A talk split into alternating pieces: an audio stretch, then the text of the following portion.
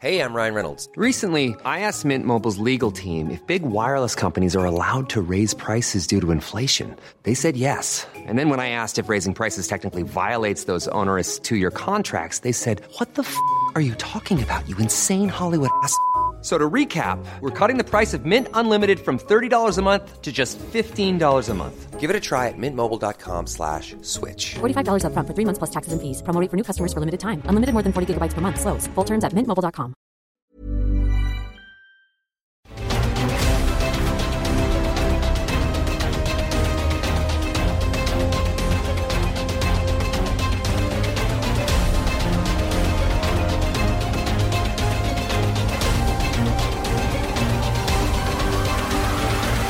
Seis de la tarde en punto, hora del centro de la República Mexicana. Bienvenidos, muy buenas tardes. Iniciamos el Heraldo Radio en este miércoles 12 de febrero del año 2020. Súbale el volumen a su radio. Le saluda Jesús Martín Mendoza y le tengo la información más importante hasta este momento.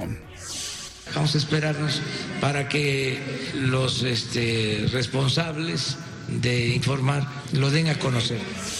Pues ya tenemos la confirmación de que ya está este, detenido y pues esto es muy satisfactorio porque pues ahora vamos a iniciar el litigio. Ya el señor fiscal ya ha confirmado que ha sido detenido y pues tendremos que viajar a España para platicar con él. No hay ningún programa que yo conozca como secretario de Relaciones Exteriores de intromisión de Estados Unidos en las medidas migratorias de México. Estas cosas solo me pasan en Madrid, lo siento muchísimo. Solo estas cosas pasan en Madrid, lo siento muchísimo. Esta voz que acaba usted de escuchar es de Joaquín Sabina, que en un concierto que ofrecía en España, la noche de ayer para España, se cayó del escenario se cayó, se fracturó un hombro. A sus 71 años de edad, que por cierto los cumple el día de hoy, Joaquín Sabina se convirtió en noticia a nivel internacional por este tremendo accidente mientras él cantaba. Mucho de esto se lo tendré en resumen en las noticias internacionales en el Heraldo Radio. Noticia número uno. Hoy, este miércoles, el Consejo Universitario de la Universidad Nacional Autónoma de México inició su primera sesión del año. Con un quórum de 201 asistentes, en el evento se discuten las modificaciones al Estatuto General de la máxima casa de estudios. Se busca en esta sesión del Consejo Universitario establecer que la violencia de género sea considerada causa grave de responsabilidad para la comunidad universitaria. También le informo que tras la detención de Emilio Lozoya Austin, eh, le ponen Emilio L. Como si no supiéramos que se apellida los, los, Lozoya. Emilio Lozoya Austin, tras la detención allá en España, en Málaga, España, la policía española asegura que durante su estadía en Málaga, el exdirector de Petróleos Mexicanos vivía de forma reservada, discreta, con pocas salidas fuera de su domicilio.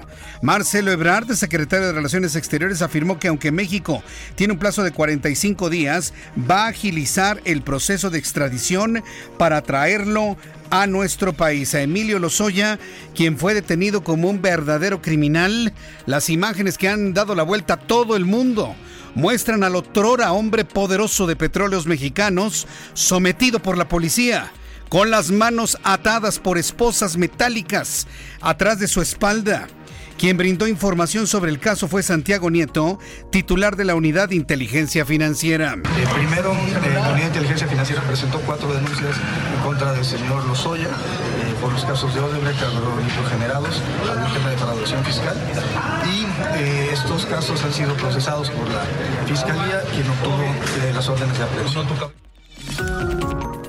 Esto fue lo que comentó Santiago Nieto, titular de la Unidad de Inteligencia Financiera.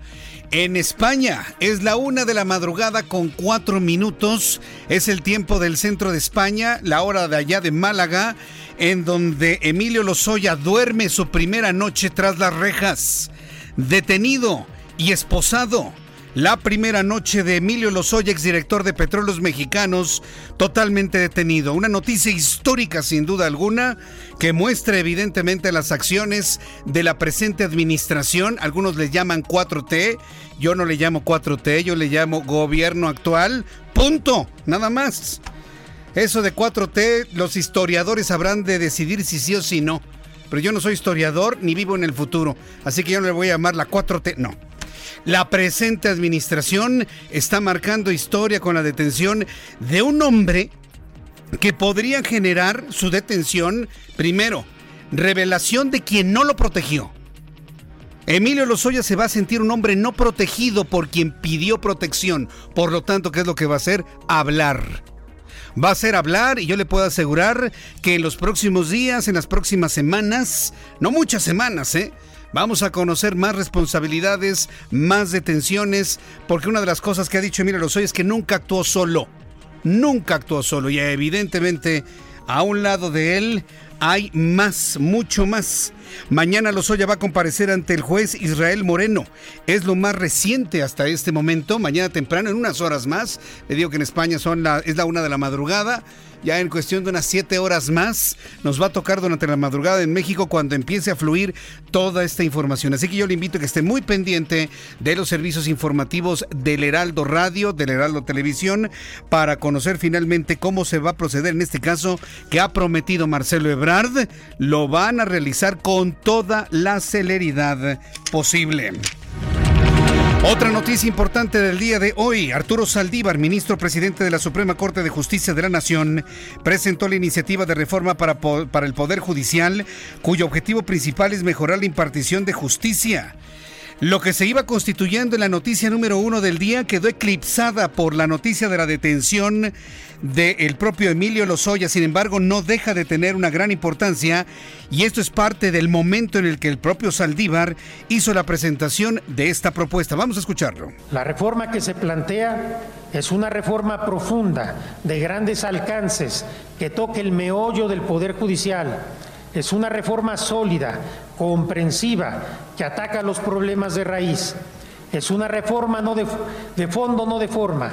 No está orientada a los reflectores, sino a los resultados.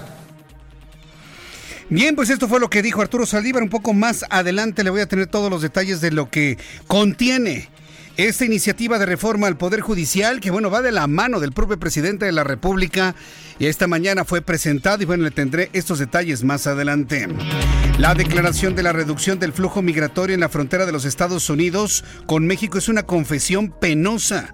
Así lo expresó el diputado Porfirio Muñoz Ledo, porque nos pone como un tapón del país vecino. A ver, le voy a dar un poco de contexto en esta noticia, porque para quien no lo sepa, hoy Marcelo Ebrard en la mañana, ¿sabe lo que dijo? Dijo que la migración de centroamericanos y sudamericanos, de estos hombres y mujeres y niños que buscan cruzar por México para llegar a los Estados Unidos, se redujo en un 75%. ¿Lo mencionó como un logro de México o es un logro de Estados Unidos? Recuerde que México ha funcionado y eso ha sido muy criticado como el muro de Donald Trump en la frontera sur de nuestro país. Hoy Marcelo Ebrard presumió que se ha reducido la inmigración ilegal en un 75%. Un país que ha dicho que es de, brazos abiertos y que en otros tiempos dijo que nunca se iba a limitar la migración, hoy se ha limitado 75%. Porfirio Muñoz Ledo, vaya, qué forma de criticar el dato que dio a conocer el secretario de Relaciones Exteriores. Él tiene un enclave en gobernación. Acabo de hablar con el subsecretario Encinas, amigo mío, porque él es el responsable de población, migración y derechos humanos. Y lo que está en juego, está fuera del país, me dijo que se iba a meter a eso. La, migración la maneja un instituto que estaba en manos de gente independiente, pero que lo corrieron, lo hicieron renunciar y metieron a un hombre que no es ni siquiera culto, de un compañero, con la...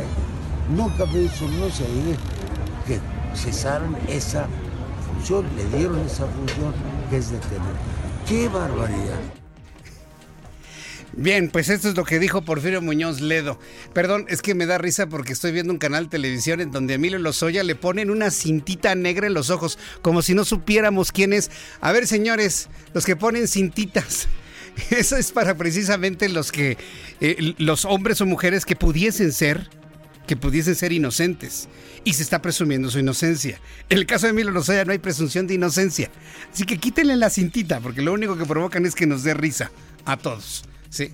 Pero bueno, allá cada quien, ¿no? Y se llama Emilio Lozoya Austin.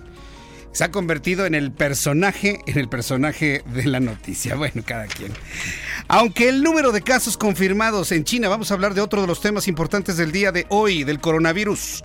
Aunque el número de casos confirmados en China del COVID, ahora sí se llama la enfermedad del coronavirus, el COVID-19, se ha estabilizado en la última semana, aún es muy pronto para predecir el fin de la epidemia.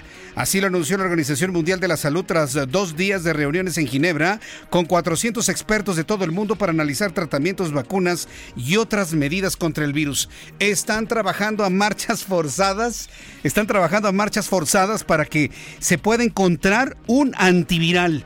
Y le voy a platicar de qué se trata, porque no nada más están trabajando en la conformación de una vacuna en un tiempo que, voy a decirle, es un tiempo récord para el mes de agosto del año que entra en el mes de agosto del año 2021, sino además un elemento que coadyuve a controlar la replicación del virus ya en el cuerpo humano.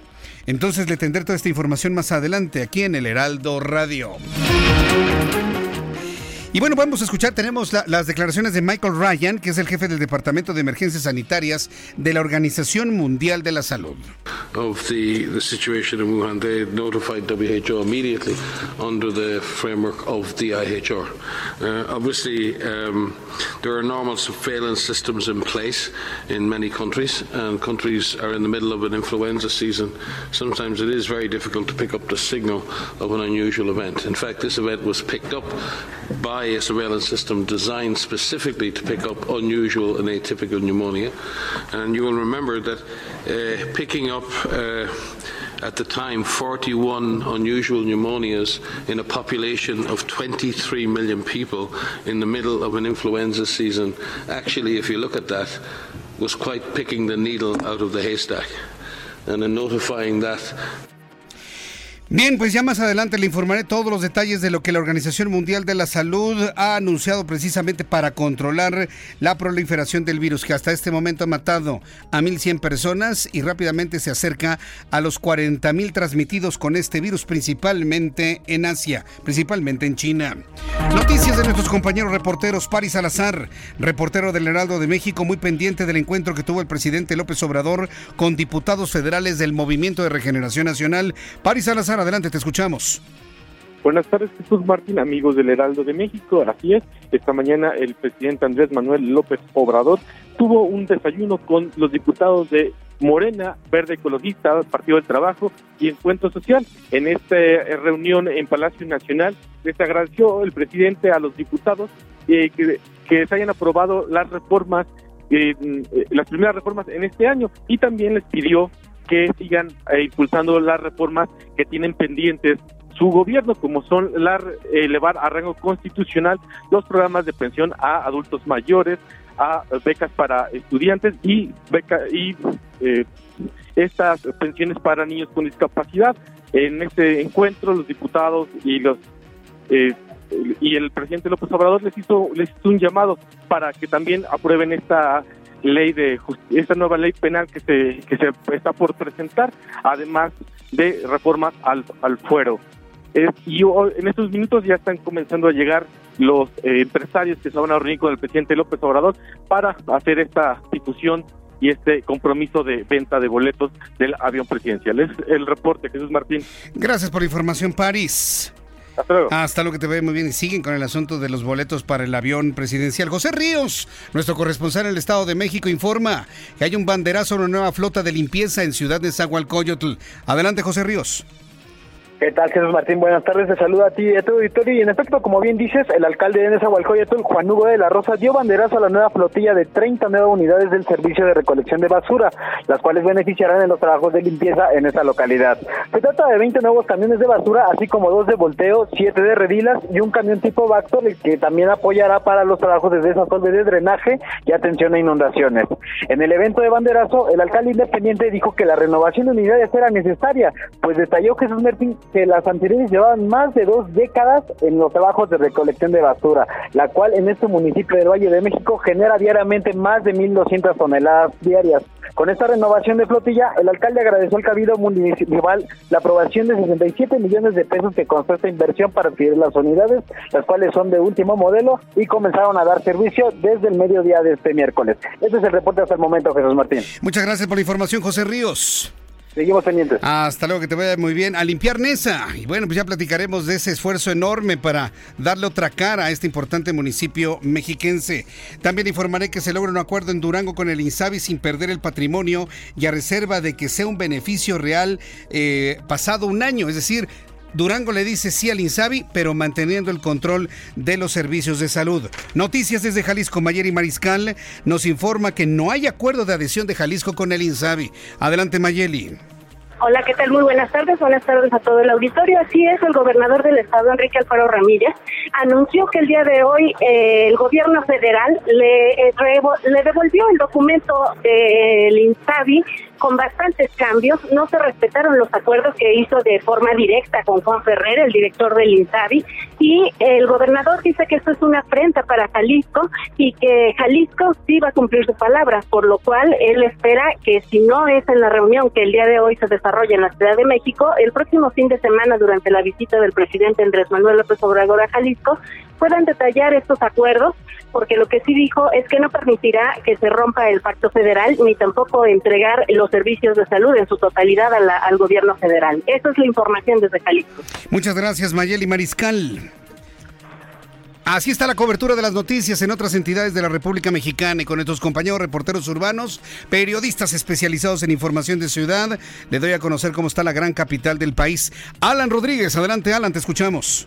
Jesús Martín, excelente tarde. Este miércoles hemos dado seguimiento a la información que surge de la Escuela Nacional Preparatoria número 8 en la zona de Plateros, Alcaldía de Álvaro Obregón. Hoy fue el segundo día de actividades tras la recuperación de las instalaciones que se mantuvieron en paro desde el 4 de febrero. Durante las primeras horas de clases comenzaron a desarrollarse con normalidad. Sin embargo, a las 10 de la mañana se infiltraron varios encapuchados que pasaron a los salones para informar que la escuela entraría en paro nuevamente.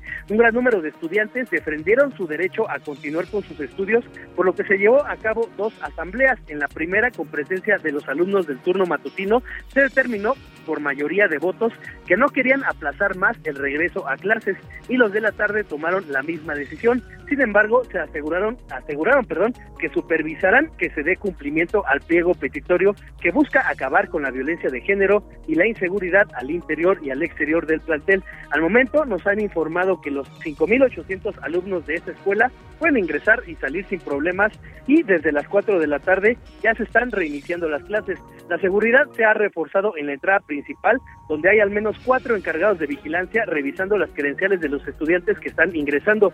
Por lo pronto también quiero comentarte que un grupo de padres de familia también permanecen afuera de la institución en espera de una reunión con el director, quien les dará una charla informativa para conocer el plan que seguirán los maestros para recuperar el tiempo perdido durante estas protestas estudiantiles. Así, la Prepa 8 en estos momentos, Jesús Martín, ese es el reporte. Gracias por la información, Alan. Gracias, estamos al pendiente. Hasta luego, estamos al pendiente. Vamos con nuestro compañero Gerardo Galicia, quien también nos informa de en otra parte de la Ciudad de México. Adelante, Gerardo.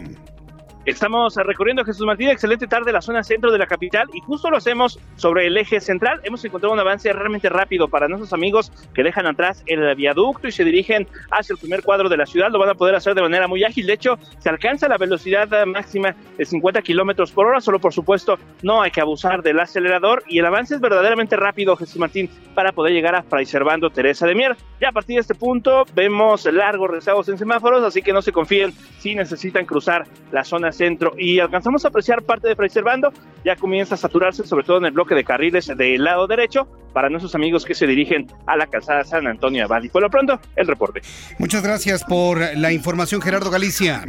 Hasta luego. Hasta luego, que te vaya muy bien. Así iniciamos nuestro programa de noticias completo, muy nutrido el día de hoy. Esto es un avance de lo que le voy a tener a detalle en los próximos minutos. Pero eso sí, no podemos olvidar que recordamos un día como hoy, 12 de febrero en otros momentos del tiempo, en México.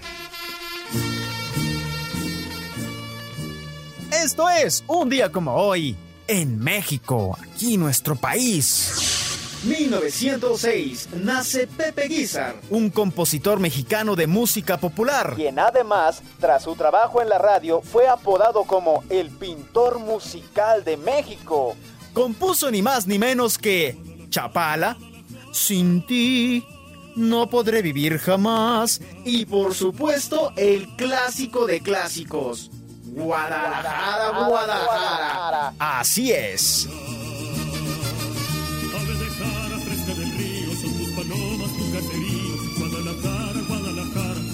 Pura tierra mojada. 1947. Se reconoce a nivel municipal el derecho de las mujeres a votar y ser votadas. Tras años de protesta, se logra al menos un poquito el avance en los derechos y la igualdad entre hombres y mujeres. Un paso importante también para la democracia. Qué dato curioso. Nuestra población está conformada por casi la mitad perfecta entre hombres y mujeres. 48.6% y 51.4% respectivamente. 1959. Se crea la Comisión Nacional de Libros de Texto Gratuitos como dependencia de la Secretaría de Educación Pública, con unos cuentos bien locochones, como el del niño que se comió un frijol crudo y a la mitad de la noche le creció una planta gigante desde su estómago que salía por su boca. ¡Ay, qué miedo! Chale, ¿ya ves pa' cuentitos que tenían? No, ni a Stephen King se le hubieran ocurrido. Pero bueno, lo importante es que la cultura de esta forma se acercó con mayor facilidad a la mayoría de los mexicanos. 2016. En México inicia la visita pastoral del Papa Francisco, la cual ha sido la única fecha del actual sumo pontífice de la religión católica a nuestro país. Además, hoy también es el Día del Nadador. Esto es un día como hoy en México. Muchas gracias, Abraham Arreola. Muchas gracias por la información, el recuerdo y las efemérides aquí en el Heraldo Radio, un día como hoy, 12 de febrero. Un saludo muy afectuoso a quienes cumplen años, festejan su santo el día de hoy. También hay espacio para poder festejar y celebrar a quienes están cumpliendo años. Quiero saludar a nuestros amigos que nos están ya siguiendo en este momento y escuchando a través de YouTube. Jesús Martín MX es nuestro canal. Eh, gracias a Tapatía Plus, que nos está saludando desde Vancouver. Hola, Miguel Ángel Suárez Estrada, muchas gracias por estar con nosotros. Claudia Verónica Gutiérrez Olvera me dice, felicidades por ese trabajo que haces, haz los pedazos, me dice, muchas gracias Claudia Verónica, Lupita Saucedo, gracias Santiago FS, Miguel Ángel Suárez Estrada, Alejandra Castro, Rita Díaz, Vero Urizar, Edwin Saucedo, siempre muy eh, puntual a la cita de todas las tardes. Luis Trillanes, Alberto Mora, por ahí debe estar Isabrí, ¿no? Por ahí ya llegó Isabrí, Yolanda Gabriel, Javier San, José Vera. Y bueno, pues una gran cantidad de amigos que a esta hora de la, de la tarde, para Lupita Saucedo, sí, claro, a esta hora de la tarde nos reunimos todos juntos en este chat de nuestro canal Jesús Martín MX. Vamos a revisar las condiciones meteorológicas para las próximas horas rápidamente. Nos vamos hoy rapidito con este asunto para que no nos quede, eh, gracias Giovanna, para que no nos quede ahí en el tintero todo lo que tiene que ver con el clima, porque empezó a hacer calor, pero según el Servicio Meteorológico Nacional, para el día de mañana y pasado mañana podríamos tener otra vez un descenso de temperatura importante en el centro de la Ciudad de México. El Servicio Meteorológico Nacional informa sobre el tránsito del Frente Frío número 39 y un sistema de aire polar, además de un sistema anticiclónico que, como ya es costumbre, lo tenemos en el centro del país. Dice el meteorológico que se pronostican lluvias fuertes en San Luis Potosí, así como rachas de viento fuerte en la mesa central. Atención Ciudad de México, Estado de México, se pronostica para el resto de la tarde del día de hoy y mañana fuertes vientos que puedan, como ya sabe, tirar los anuncios espectaculares, postes, árboles y de todo. Para esta noche y madrugada, el Frente Frío número 39 se extiende sobre el noreste y oriente del país con un sistema de remanencia de aire polar eh, producto de la novena tormenta invernal. Hay una masa de aire también gélido que impulsa el frente que ocasionará un efecto de norte con rachas de viento hasta de 70 kilómetros por hora. Entonces, tenemos el tránsito de otro sistema frío que va a llegar al centro del país para que usted lo tome en cuenta, se abrigue muy bien y abrigue muy bien a sus hijos que entran tempranito por la mañana. El Servicio Meteorológico Nacional informa también el pronóstico del tiempo para las siguientes ciudades. Amigos en Toluca, en el Estado de México, friazo, ¿eh? Mañana temperatura mínima 0 grados, máxima 23. En Guadalajara, Jalisco, mínima 9, máxima 27. Amigos de Monterrey, cielo completamente despejado todo el día, mínima 8, máxima 22. En Tampico, Tamaulipas, mínima 18, máxima 21 con nublados vespertinos. Villahermosa, Tabasco es un baño de vapor. Villahermosa es un baño de vapor, amigos, en el 106.3. ¿Cómo le hacen? temperatura mínima 22, máxima 33 con humedad relativa superior al 80%. Amigos de Acapulco, Guerrero 92.1, qué gusto saludaros. Temperatura mínima 21, máxima 30. En Tijuana, Baja California, amigos en el 1700 de amplitud modulada, temperatura mínima 7 grados, máxima 19. Aplica también para la ciudad de San Diego, California. Y también para nuestros amigos aquí en la capital del país. Temperatura en este momento 23 grados. La mínima será de 9 grados. La máxima 25 grados Celsius.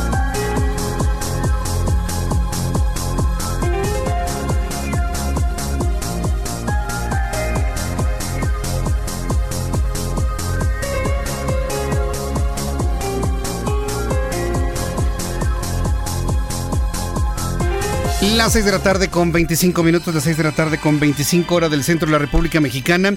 Voy a ir a los anuncios y de regreso aquí en el Heraldo Radio le tendré lo siguiente. Le informaré lo que el Consejo Técnico Universitario ha aprobado el día de hoy en torno al presupuesto y ejercicio del dinero para este año 2020. Hablaremos sobre el tema de la violencia de género que también ha aprobado el Consejo Universitario. Le tendré información de lo que ha sucedido con Emilio Lozoya y su detención en Málaga, España. Hoy duerme encerrado en una cárcel español Emilio Lozoya. Marcelo Ebrard ha prometido que van a acelerar todo el proceso de extradición a nuestro país. Eh, le voy a tener todos los detalles de lo que se espera en la primera audiencia de Lozoya, si es que ha podido dormir para las primeras horas del día de mañana, jueves, para España. Vamos a tener las reacciones de los partidos políticos. Le tendré la propuesta del presidente de la Suprema Corte de Justicia de la Nación, de su iniciativa para la reforma del Poder Judicial. En sí, mucho, muchas noticias después de los mensajes le invito para que me envíe algún comentario a través de nuestra cuenta de Twitter, arroba Jesús Martín MX. Escuchas a Jesús Martín Mendoza con las noticias de la tarde por Heraldo Radio, una estación de Heraldo Media Group. Heraldo Radio, la H que sí suena y ahora también se escucha.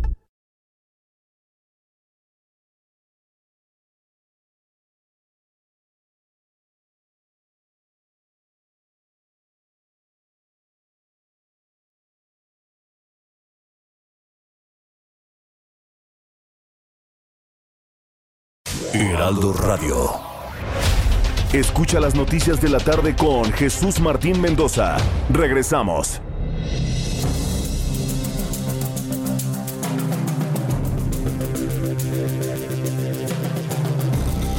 Son las 6 de la tarde con 30 minutos hora del centro de la República Mexicana. Vamos a continuar con la información. Hay algo interesante que quiero presentarle antes de los detalles de lo que ocurrió en la UNAM y también con Emilio Lozoya. Mira, lo de Emilio Lozoya, ahí está, ¿eh? O sea, ya, no va a modificarse gran cosa. En España duermen y Emilio Lozoya yo creo que va a estar viendo el techo nada más, ¿no? De donde está acostado como diciendo, ¿y ahora qué voy a hacer? Porque de que está despierto, no me queda duda que está despierto. ¿eh?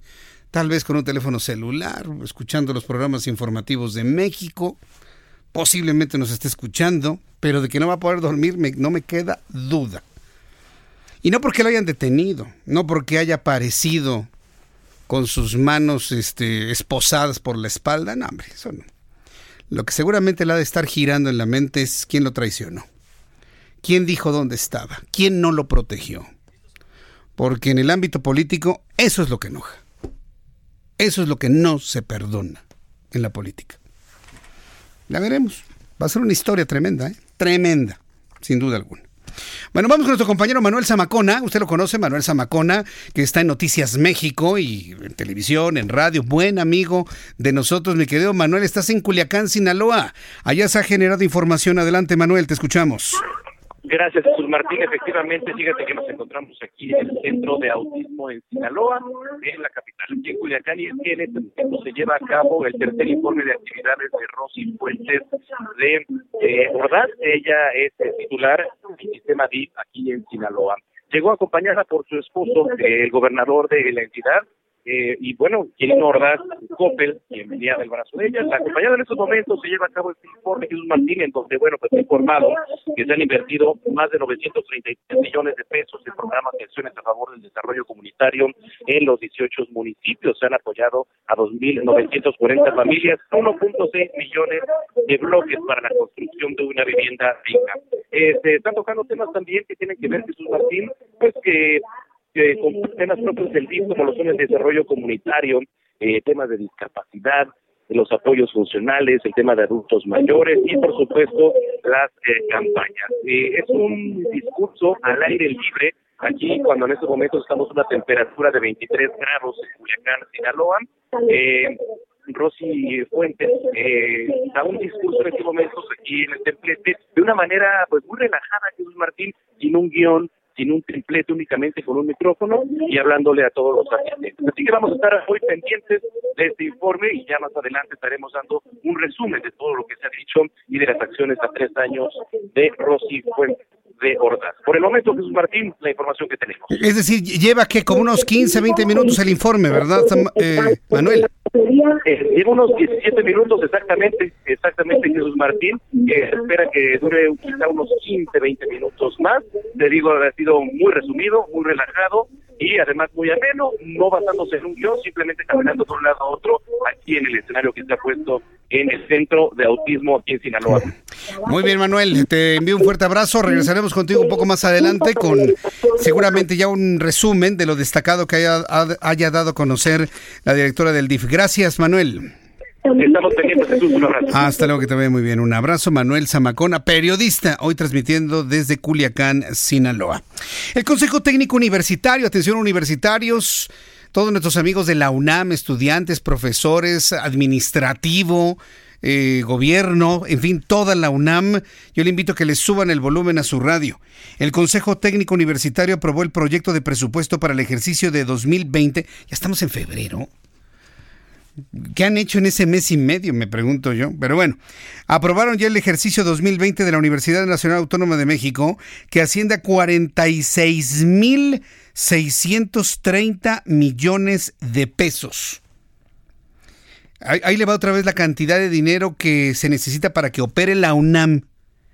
Es que faltan muchas cosas. Pues sí, faltan muchas cosas en la UNAM, pero este es el dinero que necesita la UNAM, no ciudad universitaria, toda la UNAM en todo el país. Toda la UNAM en todo el país. 46.630 millones de pesos. ¿Sabe qué es poco? La UNAM necesita por por lo menos el doble. Sobre todo dinero que vaya a investigaciones y que vaya a desarrollo tecnológico y demás. Eh, otro elemento que nos puede dar una perspectiva de la cantidad de dinero. ¿Sabe cuánto subió del año pasado a este año? Apenas el 0.1% más que 2019, cuando se asignaron 44.943, 44 mil millones 943 millones de pesos. La institución informó que a la docencia se destinarán poco más de 28.572 millones de pesos para la educación superior. Entonces subió un poquitito. O sea, en términos reales, 2.000 2 mil millones, menos de 2 mil millones de pesos. Eso re realmente no le hace diferencia a la universidad, pero con eso hay que trabajar. Finalmente con eso hay que salir adelante. Otro asunto importante en el Consejo Universitario, hubo un quórum de 201 asistentes. El Consejo Universitario de la UNAM discute todavía hasta este momento, le tendré información cuando haya humo blanco de todas las discusiones, discute las modificaciones al Estatuto General de la máxima casa de estudios. El objetivo central de la discusión de, la, de analizar y desmembrar este Estatuto General de la UNAM es incluir que la violencia de género sea considerada causa grave de responsabilidad para la comunidad universitaria. Cuando se habla de violencia de género, se habla de manera específica de violencia de hombres y mujeres contra mujeres, de violencia contra mujeres. Sí, yo lo estoy escuchando hasta acá, también hay violencia contra hombres, definitivamente. Pero es tan pequeño el porcentaje, es tan, tan pequeño el porcentaje que en realidad ni, ha sido tomado en cuenta. Esta, esta, estos estatutos generales que van a incluir la violencia de género como causa grave de responsabilidad en la comunidad universitaria opera cuando se... Eh, confirme, se establezca y se eh, identifique con toda claridad violencia hacia las mujeres, violencia desde hombres y desde mujeres, ¿eh? porque también hay violencia de mujeres contra mujeres. Ahí sí nadie me puede decir que no es verdad y puedo decirle que la violencia de mujeres contra mujeres puede ser mucho más violenta en algunas ocasiones. Uy, sí. Pregúnteles. Pregunte usted a sus hermanas, primas, hijas, madres, esposas, amigas, novias, cómo les va en la relación profesional y laboral, a veces con algunas otras mujeres. Es complicadísimo en algunos casos tomando en cuenta ciertas circunstancias. Pero bueno, el avance en el Consejo Universitario sobre esto me parece que es histórico. Es completamente histórico. El rector Enrique Graue, en su mensaje de apertura, indicó que se trata de una sesión histórica, puesto que se comenzará a desahogar los problemas por los que atraviesa la institución. Eh, lo siguiente que le voy a decir, eso ya, ya, ya lo comento yo. Si efectivamente, si efectivamente todas las paralizaciones de, diversos, eh, de diversas instituciones ligadas a la Universidad Nacional Autónoma de México, inclusive facultades, están centradas en la protesta por la violencia de género, basta con estas modificaciones al Estatuto General para que se regrese total y absolutamente a la normalidad universitaria. No tengo la menor duda. Si aún con estas modificaciones en el Estatuto General no se regresa a la normalización de las actividades universitarias y se mantienen tomados planteles y demás, ah, entonces ya ahí hay otros objetivos, ahí hay otros fines muy distintos a la violencia de género. Es decir, otros grupos con otros intereses que se subieron al carro o se subieron al tren de la exigencia de un respeto a las mujeres para buscar otros fines. ¿Qué otros fines? Pues, gente que no quiere al rector, gente que quiere desestabilizar a la universidad con fines políticos. Hay de todo. Acuérdense que en este tipo de cosas la universidad es un ente profundamente sensible a la política. Es profundamente sensible al desequilibrio social. Entonces por eso es importante no quitar la vista sobre la UNAM y mostrarle todo nuestro apoyo a la máxima casa de estudios y al rector Enrique Graue Vigers. Esta tarde, alumnos y padres de familia intentaron recuperar las instalaciones del CCH Sur, que fueron tomadas por estudiantes en paro indefinido desde hace siete días. Alumnos del CCH Oriente se reunieron con autoridades del gobierno de la Ciudad de México y de la alcaldía Iztapalapa para analizar la situación y las demandas que han presentado. De tal forma que son 12 los planteles que permanecen en paro. Se trata de las preparatorias 1, Prepa 3, Prepa 5, Prepa 9, Prepa 8. La Prepa 3 tiene ya mucho tiempo y créanme que muchos de los alumnos, de los eh, jóvenes, de los estudiantes, de los chavos están algunos hasta deprimidos porque no han podido organizarse en clases extramuros y están literalmente perdiendo el tiempo. Los colegios de Ciencias y Humanidades Sur y Oriente, las facultades de Filosofía y Letras, la Facultad de Ciencias Políticas, Arte y Diseño, Psicología y Ciencias también se mantienen en un paro indefinido. Vamos a ver si estos paros continúan una vez que se apruebe por parte del Consejo Universitario estas modificaciones al Estatuto General y se lo estaremos informando aquí en el Heraldo Radio. Son las 6 de la tarde con 40 minutos hora del centro de la República Mexicana. Hoy conversé en el Heraldo Televisión con Gabriela Quiroga, ella es diputada por el Partido de la Revolución Democrática, diputada en, la, en el primer Congreso de la Ciudad de México, diputada local, de aquí en la capital. Hablamos sobre la llamada Ley Abril, promovida por el Congreso de la Ciudad de México, la cual busca castigar la omisión de los funcionarios públicos que no vean los casos de violencia contra las mujeres, sobre todo con perspectiva de género, lo que le explicaba hace unos instantes, entre otros puntos. Esto es parte, o lo central, vamos a llamarlo así, de la charla que sostuve con la diputada esta tarde. Lo que nosotros estamos haciendo pues es eh, incorporar estas eh, cuestiones de omisiones. Entonces, que de manera obligatoria, que no haya duda, que, no hay, eh, que vamos a hacer todo lo posible por proteger a las mujeres de los casos de violencia. No se puede desestimar la violencia familiar como lesiones. Cuando no se castiga una conducta como esta, pues entonces lo que estás diciendo es que no pasa nada por matar una mujer en esta ciudad, en este país. Entonces también tienes que garantizar no solamente las penas para el, para el perpetrador, sino también tienes que garantizar que, que los jueces, que los ministerios públicos, que todas las autoridades hagan lo que les toca. Y si para eso, para, para garantizarlo, tienes que obligarlo y tienes que decir, si no lo haces, esta es la consecuencia, eso es lo que se tiene que hacer entonces. Bien, pues esto es lo que nos comentó eh, la diputada Gabriela Quiroga. Ley Abril. Sí, sí, más o menos lo... Es que han sucedido tantas cosas en México. Han sucedido tantas cosas en México que a lo mejor usted se me está perdiendo en el, en el ámbito informativo. Sí, sí recuerda el caso Abril, ¿verdad? Abril Pérez Sagaón, la esposa del hombre que era presidente y director de, de Amazon, ¿verdad? De Amazon en México, ¿se acuerda? La mujer que iba con su abogado y sus hijos y que fue baleada por unos sicarios en Río Churubusco, iba rumbo al aeropuerto. ¿Se acuerda? ya, ya se acordó, ya se acordó del caso de Abril Pérez Agaón, que tenían una pésima relación de pareja. Fíjese cómo se han ido reproduciendo estos casos, ahora con el caso de, de Ingrid Escamilla, hace unos cuantos días. Y no olvidamos el caso de, de, de, Abril Pérez Agón. ¿Qué pasó en ese entonces? Pues que las autoridades minimizaron todo lo que Abril había denunciado un año antes, lo que provocó la libertad de su expareja y que es señalado como el autor intelectual del asesinato de su ex esposa. ¿Se da cuenta de lo que le estoy informando? ¿Se da cuenta de lo que sale de nuestra boca los comunicadores, los lectores de noticias, los periodistas, los analistas? Una putrefacción social completa. Violencia, muerte, asesinatos. ¿Qué, nos pasa? Usted sabe perfectamente bien que a mí en lo personal este tipo de cosas no me gusta eh, porque ya hay otros espacios que lo hacen. Pero ha sido tanto, ha sido tanto, tanto, tanto lo que ha llegado hasta nuestra mesa que es imposible poner un dique a semejante inundación. Es preocupante.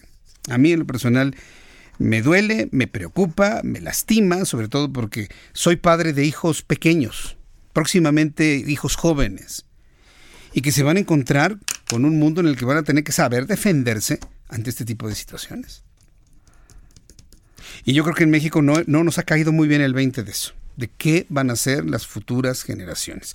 Ese es el caso Abril, de la ley Abril, para poder sancionar a quien se haga pato, al que le den una lana por abajo. Y, ay, no, no, no es este intento de feminicidio, es violencia intrafamiliar, que salga libre, no, no, tampoco. Sí, para poder estar eh, en contexto de este asunto. Sigue la investigación, por cierto, ¿eh? en el caso de, de Abril Pérez Agaón. Son las 6 de la tarde con 44 minutos, hora del centro de la República Mexicana. Qué bueno que se encuentra con nosotros. Le estoy saludando a través de nuestras frecuencias en toda la República Mexicana. 98.5 de FM aquí en el Valle de México para que le diga a todos sus amigos que estamos en la radio. Jesús Martín Mendoza, ahora en la estación de las noticias, que es el Heraldo Radio. 98.5 de FM, 540 de amplitud modulada la 98.5 de FM está en el centro de su FM y la 540 es la primera de su banda de amplitud modulada. En la ciudad de Guadalajara en el 100.3, en Tampico, Tamaulipas, eh, estamos en el 92.5, en Villahermosa, Tabasco en el 100 106.3 de FM. En Acapulco, Guerrero, estamos en el 92.1 de frecuencia modulada. En Tijuana, Baja California, en el 1700 de amplitud modulada. Señal que me permite saludar a nuestros amigos en Mexicali, en Tecate, obviamente en Tijuana, en Ensenada y hacia el norte en toda la ciudad de San Diego en los Estados Unidos. Todo el país se ha enterado de, de, lo que es la noticia principal el día de hoy. El arresto, la detención de Emilio Lozoya,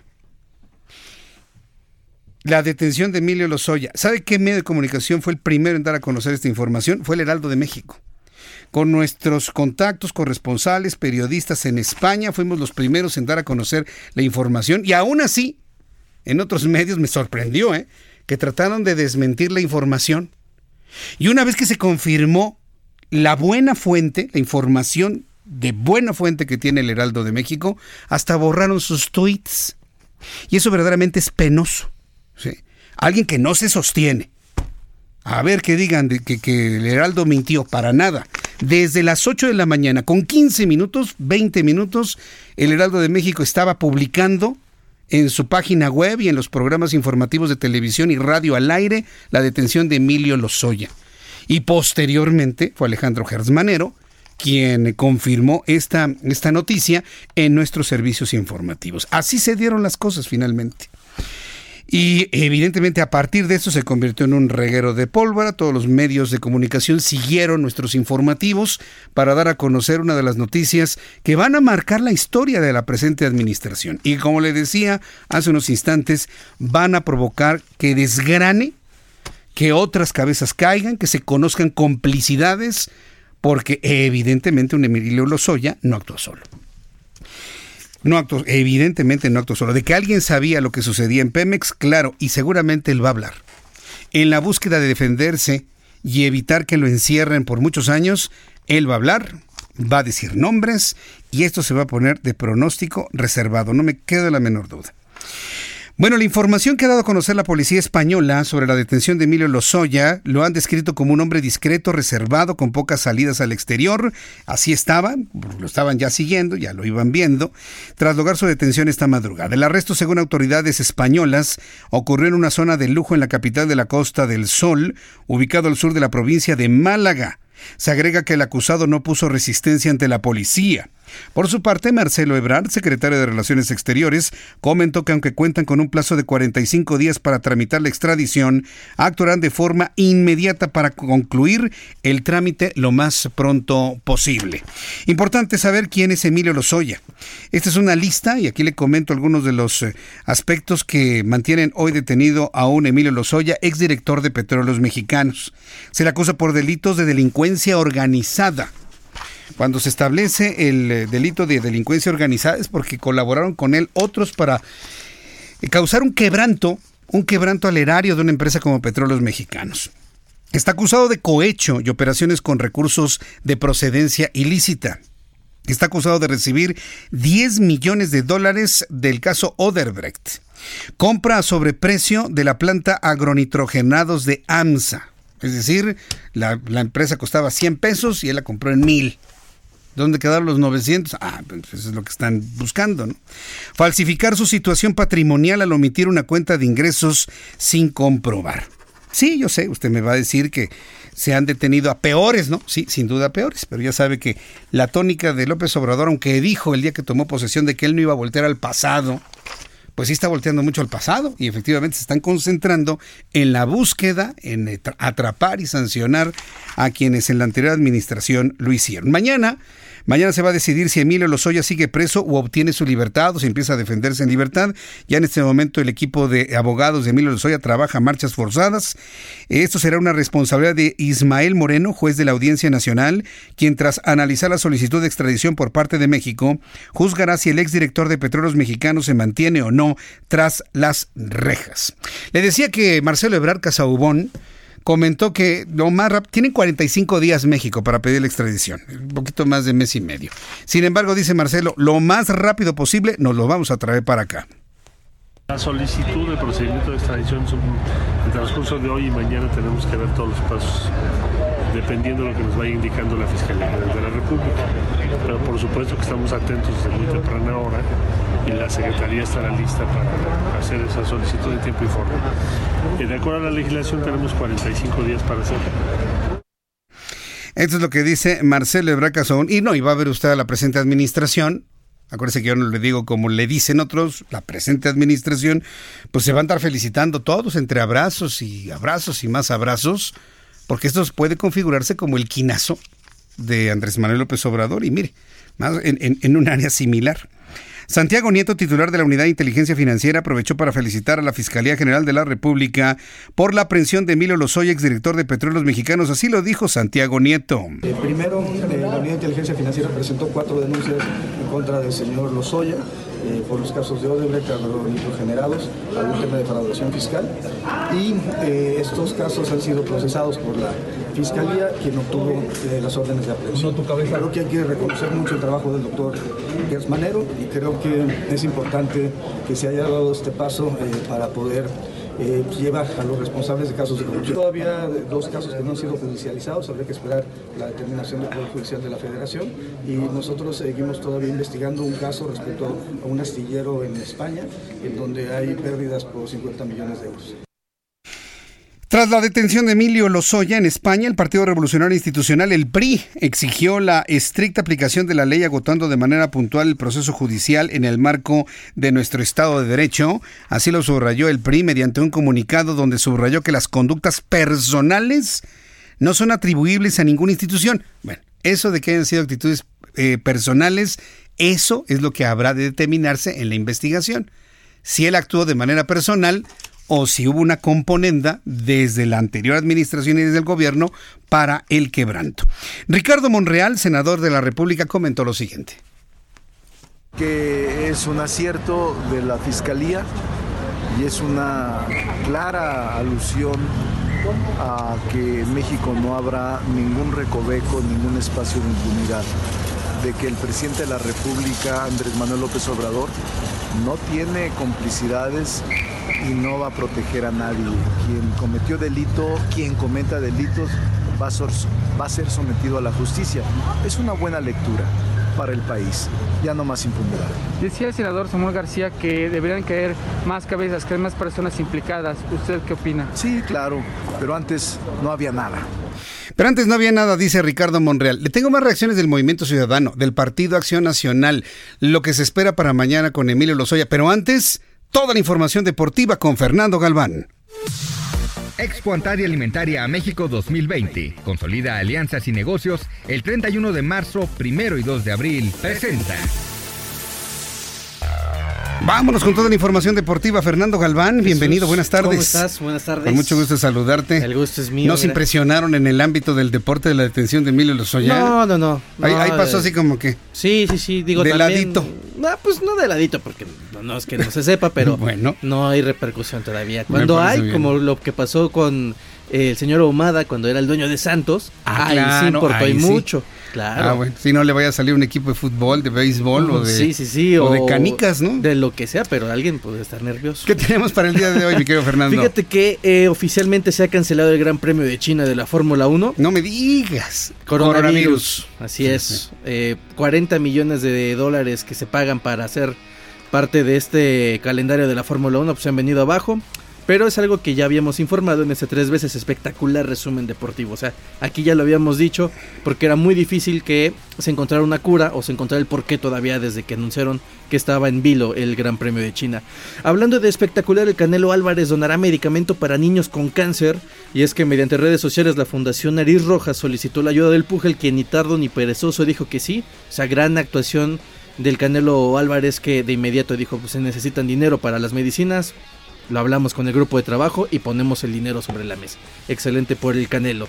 El Chicharito Hernández sigue dando de qué hablar. Tuvo unos problemas con su visa de trabajo para jugar ya en la MLS con su nuevo equipo con el Galaxy. Pero pues, el tipo no está entrenando al parejo con sus compañeros por esa situación de la visa. Quizás no debute el sábado, pero ¿qué tal? Ya se están vendiendo las playeras del número 14 porque la mercadotecnia es, Pues claro. es así.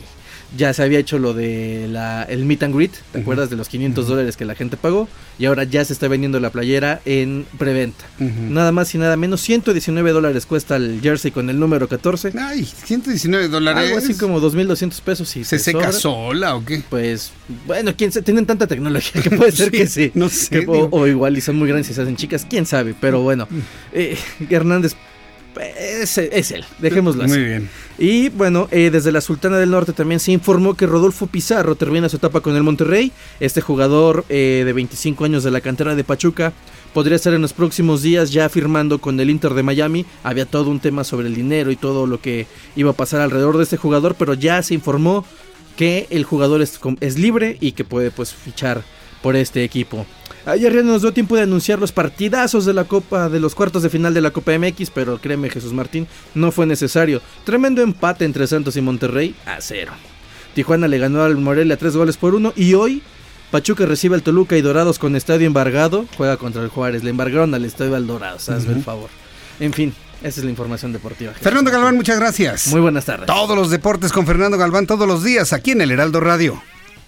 Amplio abanico de oportunidades en proveeduría nacional e internacional para el sector restaurantero que incentiva a sus clientes. Lo esperamos en Expo Antadia Alimentaria México 2020, 31 de marzo, 1 y 2 de abril en Guadalajara. Informes al 5555 809900 y en expoantad.com.mx.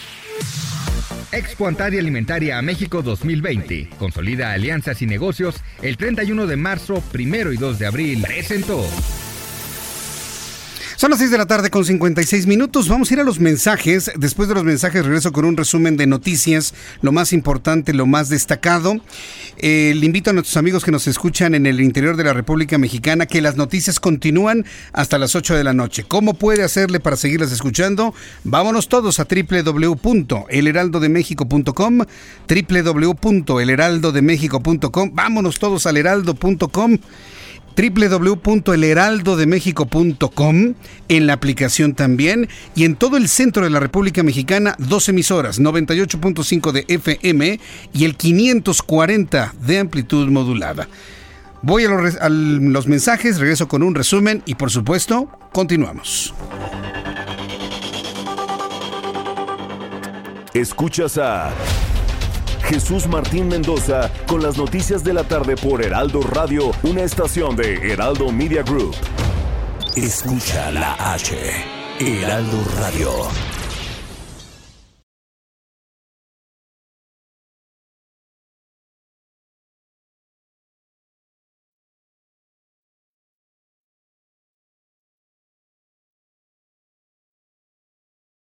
Heraldo Radio.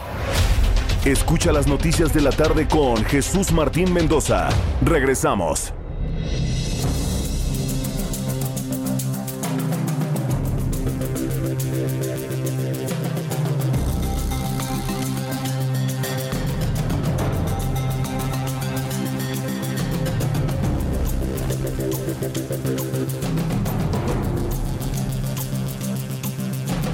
Son las 7 en punto y este es un resumen con las noticias más importantes. Escuche usted el Heraldo Radio en toda la República Mexicana.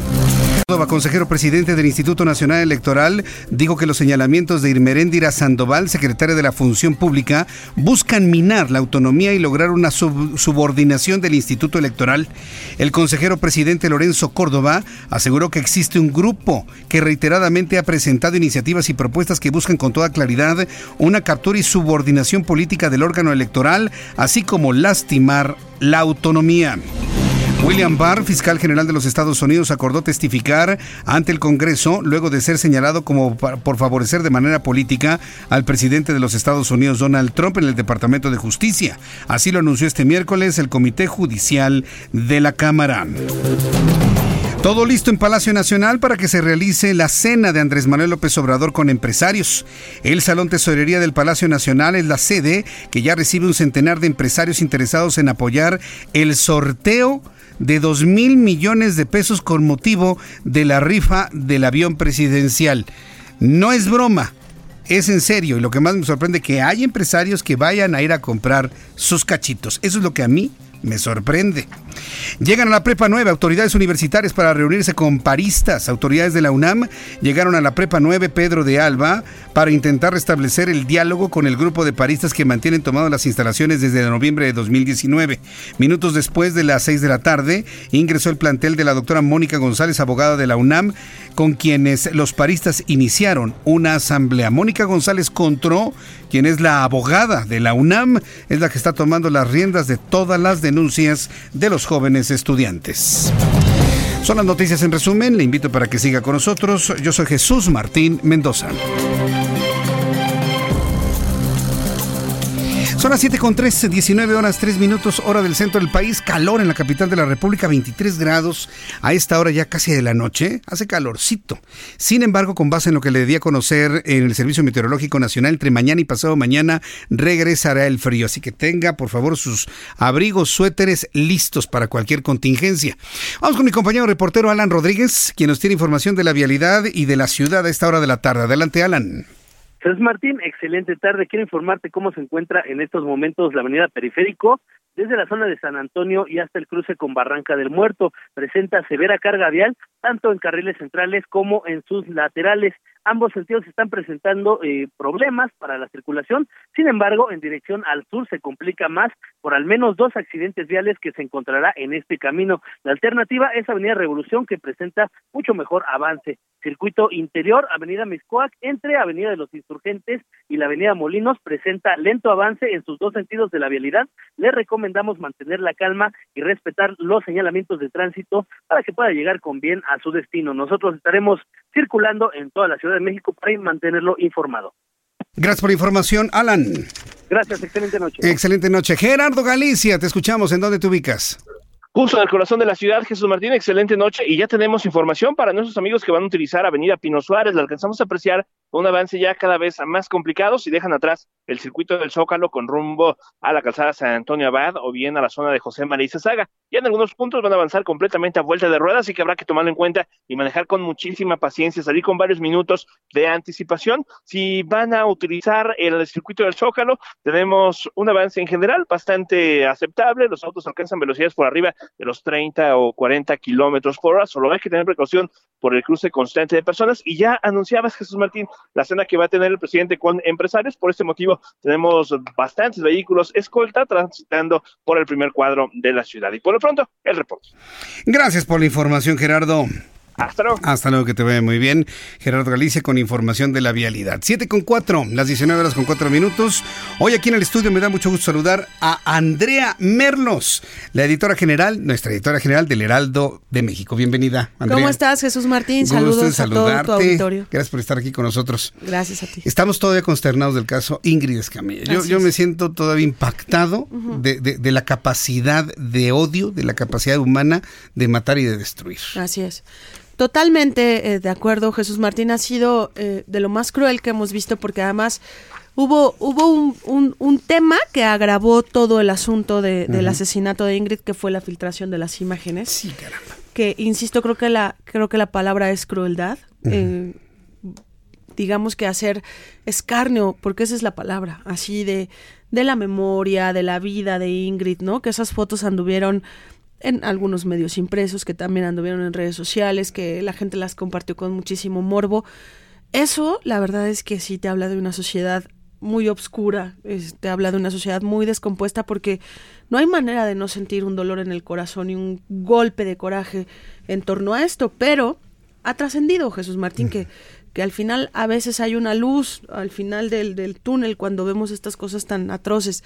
Y es que hoy la Fiscalía eh, de Justicia de la Ciudad de México ya habla de que va a presentar una iniciativa para castigar con mucha severidad, porque no hay castigos hasta ahorita, que, que, que, que, no sean los que violentan, digamos, los acuerdos de confidencialidad, pero no está reglamentado este asunto de no filtrar las fotos, lo platicamos hace rato.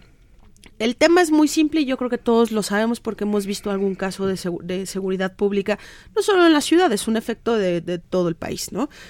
Pasa algo y quien llega primero puede ser un paramédico, puede ser un policía de proximidad, puede ser este un, un agente del Ministerio Público también, o sea, cualquier, uh -huh. cualquier, digamos, autoridad que llega al lugar puede fácilmente sacar una foto y esta foto la comparte uno, porque sí tienen que registrar, eh, digamos que toda la escena de, del crimen, del delito o, o, de lo que haya pasado, pero también la filtran a muchos medios y, y principalmente páginas eh, de dudosa procedencia que están, uh -huh. que viven en, en, redes sociales y que hay muchísimas, en, sí, así es, y de reporteros de medios importantes también, ¿eh? este, sin mencionar más nombres, que uh -huh. viven de esto, Jesús Martín.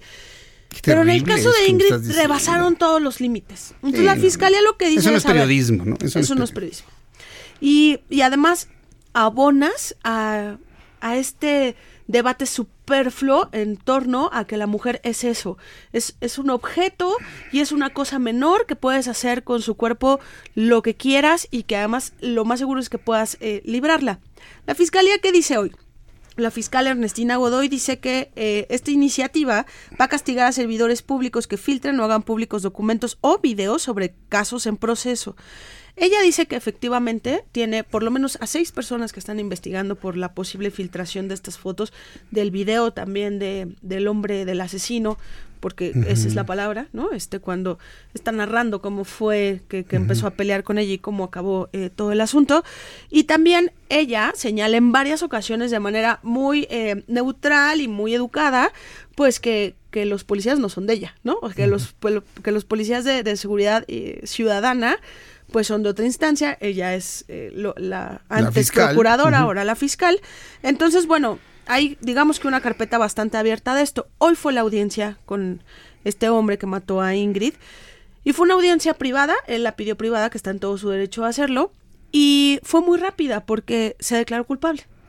Esto, de muchas formas, según eh, la misma fiscal, pone eh, en seguridad que el hombre no va a salir de, de la cárcel, ¿no? Eh, sin embargo, nosotros hemos hablado con algunos especialistas que nos dicen que este video que se filtró de él, donde lo están cuestionando y que le dicen, además las preguntas que le hacen, ¿no? De, ¿y, y qué hiciste cuando ella te amenazó, ¿no? ¿Y cómo la destazaste? ¿Y cómo le quitaste? O sea, eh, se conjugó un asesino con un loco, perdón, con todo respeto, este, haciéndole una entrevista de lo más informal, porque además no han identificado quién fue el que hizo el video.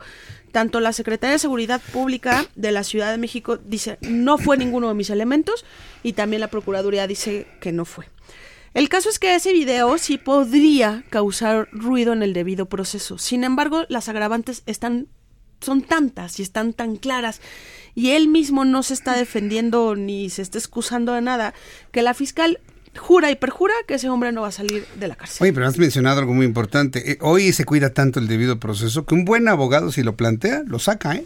Por, por el violentar el debido proceso. Desgraciadamente ¿eh? sí. Y, y ahí es donde cae el tema de- del debate del feminicidio, porque la, la misma Corte lo que ha dicho, y creo que tiene mucha razón, porque la Corte lo resolvió, Jesús Martín. La Corte lo que dijo es, a ver, todo el proceso de justicia que se ejerce eh, judicial, eh, digo, de justicia eh, en, en manos de las procuradurías y de las fiscalías en todo el país, tienen que partir que cualquier asesinato a una mujer tiene que tratarse primero como un feminicidio. De ahí se le van quitando algunas agravantes para que tal vez solo quede en un homicidio. Cuando digo solo quede parece muy frío, pero estamos hablando de, de delitos muy en blanco y negro. Sin embargo, aquí lo que están haciendo es, primero encuentran el cuerpo de una mujer y lo determinan como un homicidio, un homicidio doloso, y entonces ya en el camino van encontrando pruebas que tienen que ver con la familia para demostrar que sí, que el hombre la amenazaba, que sí, que el hombre la violentaba, que sí, que el hombre abusó de ella, y entonces hacer como est- estas características que son siete que han sido muy difundidas, eh, por lo menos por nuestro nuestro periódico y nuestra, eh, nuestros canales de televisión y de radio sobre las características de un feminicidio. Pero la corte lo que dice es, es al revés. Cuando tú ves el cuerpo de una mujer, vamos a partir de que fue un feminicidio. Y vamos tal vez a resolver que no lo fue. Pero es más fácil hacerlo así, es más justo además, ¿no? Porque entonces la familia tiene que entrar. Ahorita la familia de Ingrid la enterró ayer, Jesús Martín. Y entonces ahora te los imaginas todo el proceso que viene. Pero no solo es Ingrid. En el Universal, en el Universal, perdón. En el Universal, bueno, en todos los medios, ahorita ha habido como esta ola de registro de muchas mujeres muertas, porque a Ingrid, la, dantesco eso. a Ingrid la tuvimos en nuestras manos todos. Creo que eso es lo que pasó. En el Heraldo versión web, que tenemos un gran equipo además eh, ahí, están haciendo todo un recopilado de todas las mujeres que han muerto de manera atroz. Esa es la palabra. De todas. De todas. Eh, Con base en, en los expedientes que tiene base- la Fiscalía antes Procuraduría. Y con base en un reporteo que está haciendo el equipo web eh, de manera muy responsable y de manera muy profesional, se cambian algunos nombres, se cambian algu- algunas versiones, pero tenemos audios, tenemos eh, muchos datos de las familias e incluso se abrió eh, un espacio para que nos escriban sobre los temas de denuncia que tienen en contra de alguna de algún asesinato de mujer que, que crean que quedó, digamos que en la impunidad, porque esa es la máxima de los asesinatos a mujeres. Esto se está haciendo bajo el concepto que nadie nos olvide. Si conoces un caso de feminicidio, ayúdanos a darle voz. ¿Qué queremos hacer con esto? Pues construimos una historia, por ejemplo, de Fátima, de 12 años de edad, en Lerma. Lerma está aquí pegadito a la Ciudad de México. Y ella fue a la escuela y cuando regresó sus vecinos de la casa de al lado, Jesús Martín, tres hombres alcoholizados, le hicieron lo impensable. Pero además también la matan, la entierran, se queda una manita de Fátima afuera de la, de la tierra y así es como la encuentran. Pero la historia no es la peor. La historia es que el pueblo, digamos que todos los vecinos, se van contra estos violadores, atacantes, asesinos. Los quieren linchar. La mamá de Fátima interviene, evita que los maten, a los tres. Se los llevan a los tres detenidos y dos están sueltos en este momento. Dos de tres están libres. Cuando hablamos con la mamá de Fátima, el equipo de El Heraldo Web habló con la mamá de Fátima y ella hoy está arrepentida de no haber dejado que los mataran. Fíjate. Y es así de doloroso y de fuerte y de crudo que ella no tiene los recursos económicos, no tiene un abogado carísimo con un gran nombre, no tiene los accesos tampoco de tiempo porque mantiene una familia, porque está además está hundida en la tristeza, ¿no? para defender y meter a la cárcel a estos dos desgraciados. Entonces, híjole, parece que a veces los casos que no llegan a, a nuestro celular, a nuestras redes sociales, a nuestro timeline, parece que no importan y que quedan en el olvido. Pero Ingrid revuelve de nuevo este debate, ¿no? El viernes están convocadas algunas marchas. Ay, el viernes va a ser un día muy complicado. va a ser complicado, Jesús Martín, Sí. pero yo lo he defendido y contigo lo he defendido. Y, y lo he dicho en todos los espacios que he podido. Hay más indignación porque paremos el tráfico las mujeres y porque destruyan los parabuses del Metrobús y porque pinten el ángel de la independencia que por los asesinatos que les estoy narrando. Pues el viernes van a tirar el ángel de la independencia, no me Y- queda la menor duda. Y cuidadito que alguien se queje. ¿eh? Eso es lo que va a suceder finalmente. Y el sábado va a haber una velada afuera del departamento donde mataron a Ingrid. Lo que, lo que se trata es de, de hacer ver, por lo menos emocional, espiritual, este, anímicamente, que a muchas más mujeres nos duele lo que está Sí. pasando. Y fíjate que el asunto no es. Bueno, ahorita que mencionas lo del linchamiento, me recuerdas de que hay una gran cantidad de personas, por lo menos en mis redes sociales, no sé de mis colegas, no sé los tuyos, en donde están clamando pena de muerte. Así en es. donde otra vez esta- se establezca la pena de muerte. A ver si con la reforma que ahora está planteando el presidente y el, y, y el presidente de la Suprema Corte de Justicia, pues puede haber los elementos para poder establecer un castigo así. A mí se me toca muy difícil, porque ante la corrupción que hay, los verdaderos asesinos van a estar libres y los inocentes se van a ir al paredón. Así es. Entonces eso es lo que siempre hemos criticado de, de una propuesta como esa, que no arregla las cosas. Imagínate un hombre que sabe que por lo que hace se va a ir a, lo van a matar, va a tener pena de muerte, lo hace dos o tres veces más fuerte. Y te voy a decir Entonces, algo que, que- que no cruza ni lo moral ni lo ni lo eh, religioso, porque además es un tema, la pena de muerte es un tema muy polémico en muchas áreas, pero te voy a decir algo muy simple Sí. en mi opinión. Con, con cumplir las normas, las leyes, los códigos penales que tenemos sería suficiente para que fuéramos un país que ejerce justicia. Sí. El feminicidio se puede castigar hasta con 81 años de cárcel. Pensado en que un tipo que acaba de cumplir, cumplir 18 o 19 años nunca más vea la luz de la calle. Si eso se respetara, si eso pudiera el, el Poder Judicial y, y la Fiscalía de todos los estados resolver un- una, una carpeta, Jesús Martín, es eso, es un folder bien hecho, bien armado, con profesionalismo, para que alguien que mate a una mujer se quede toda su vida en la cárcel. Eso sería justicia. El asunto es que ni siquiera las leyes que tenemos a veces logran cumplirse bien. Andrea Merlos, yo te agradezco mucho que nos hayas hecho este análisis con esta perspectiva, con esta perspectiva de género, haciendo un llamado, una reflexión profunda de esto. Y vamos a ver cómo nos va el próximo viernes. Así es. Muchas gracias, Andrea. Gracias a ti. Andrea Merlos, editora general del Heraldo de México, hoy nos habla del caso Ingrid y todo lo que se está destapando alrededor de todo ello. Y yo sí quiero decirle eh, que más adelante, antes de terminar nuestro programa de noticias, quiero compartirle algo, algo con lo que me encontré esta mañana. Sí, hoy tuve la oportunidad de estar con un grupo de papás, con un grupo de personas, eh, haciendo una serie de reflexiones sobre lo que estamos viviendo actualmente. Y se lo quiero compartir antes de terminar nuestro programa de noticias, así que no se lo vaya a perder. Bueno, son las 7 con 17, las 7 con 17 hora del centro de la República Mexicana.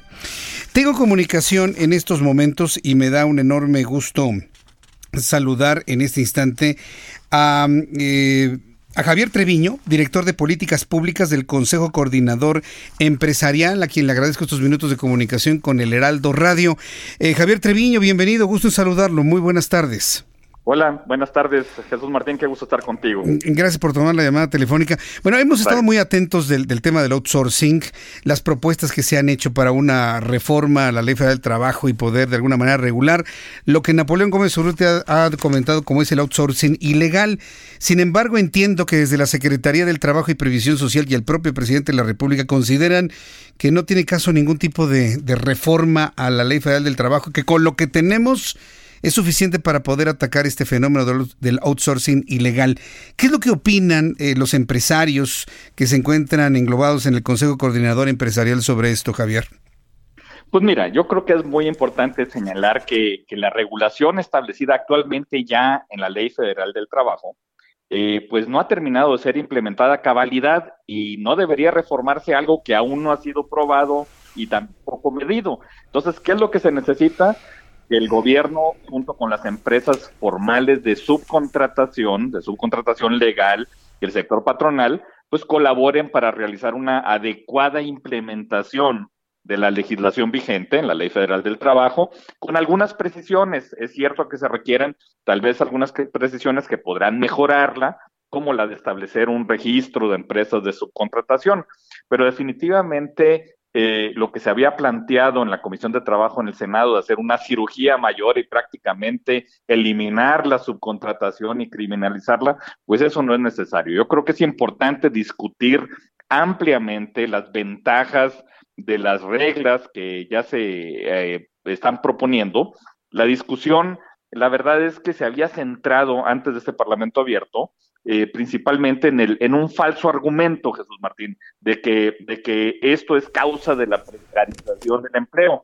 Sin embargo, yo creo que hoy se demostró en el Parlamento abierto que hay pocos estudios formales que analicen el fenómeno y aún menor es la información de las dependencias públicas para describir y para caracterizar de forma clara los servicios de tercerización y su impacto en la economía y en los trabajadores. Y yo creo que sin un análisis profundo del fenómeno, Jesús Martín, la, regulación propuesta originalmente en el Senado, que yo creo que ya quedó claro que esa no es la vía, pues hubiera podido poner en peligro numerosas fuentes de empleo. Fíjate que según las estimaciones del INEGI, existen más de 4.5 millones de trabajadores que en el 2018 se emplearon bajo el modelo de subcontratación en el sector formal de la economía. Entonces, los riesgos de las propuestas eh, que había eh, puesto en la mesa la Comisión de Trabajo del, Senado, pues eh, esos riesgos son mayores en un contexto pues de bajo crecimiento y disminución de la actividad económica.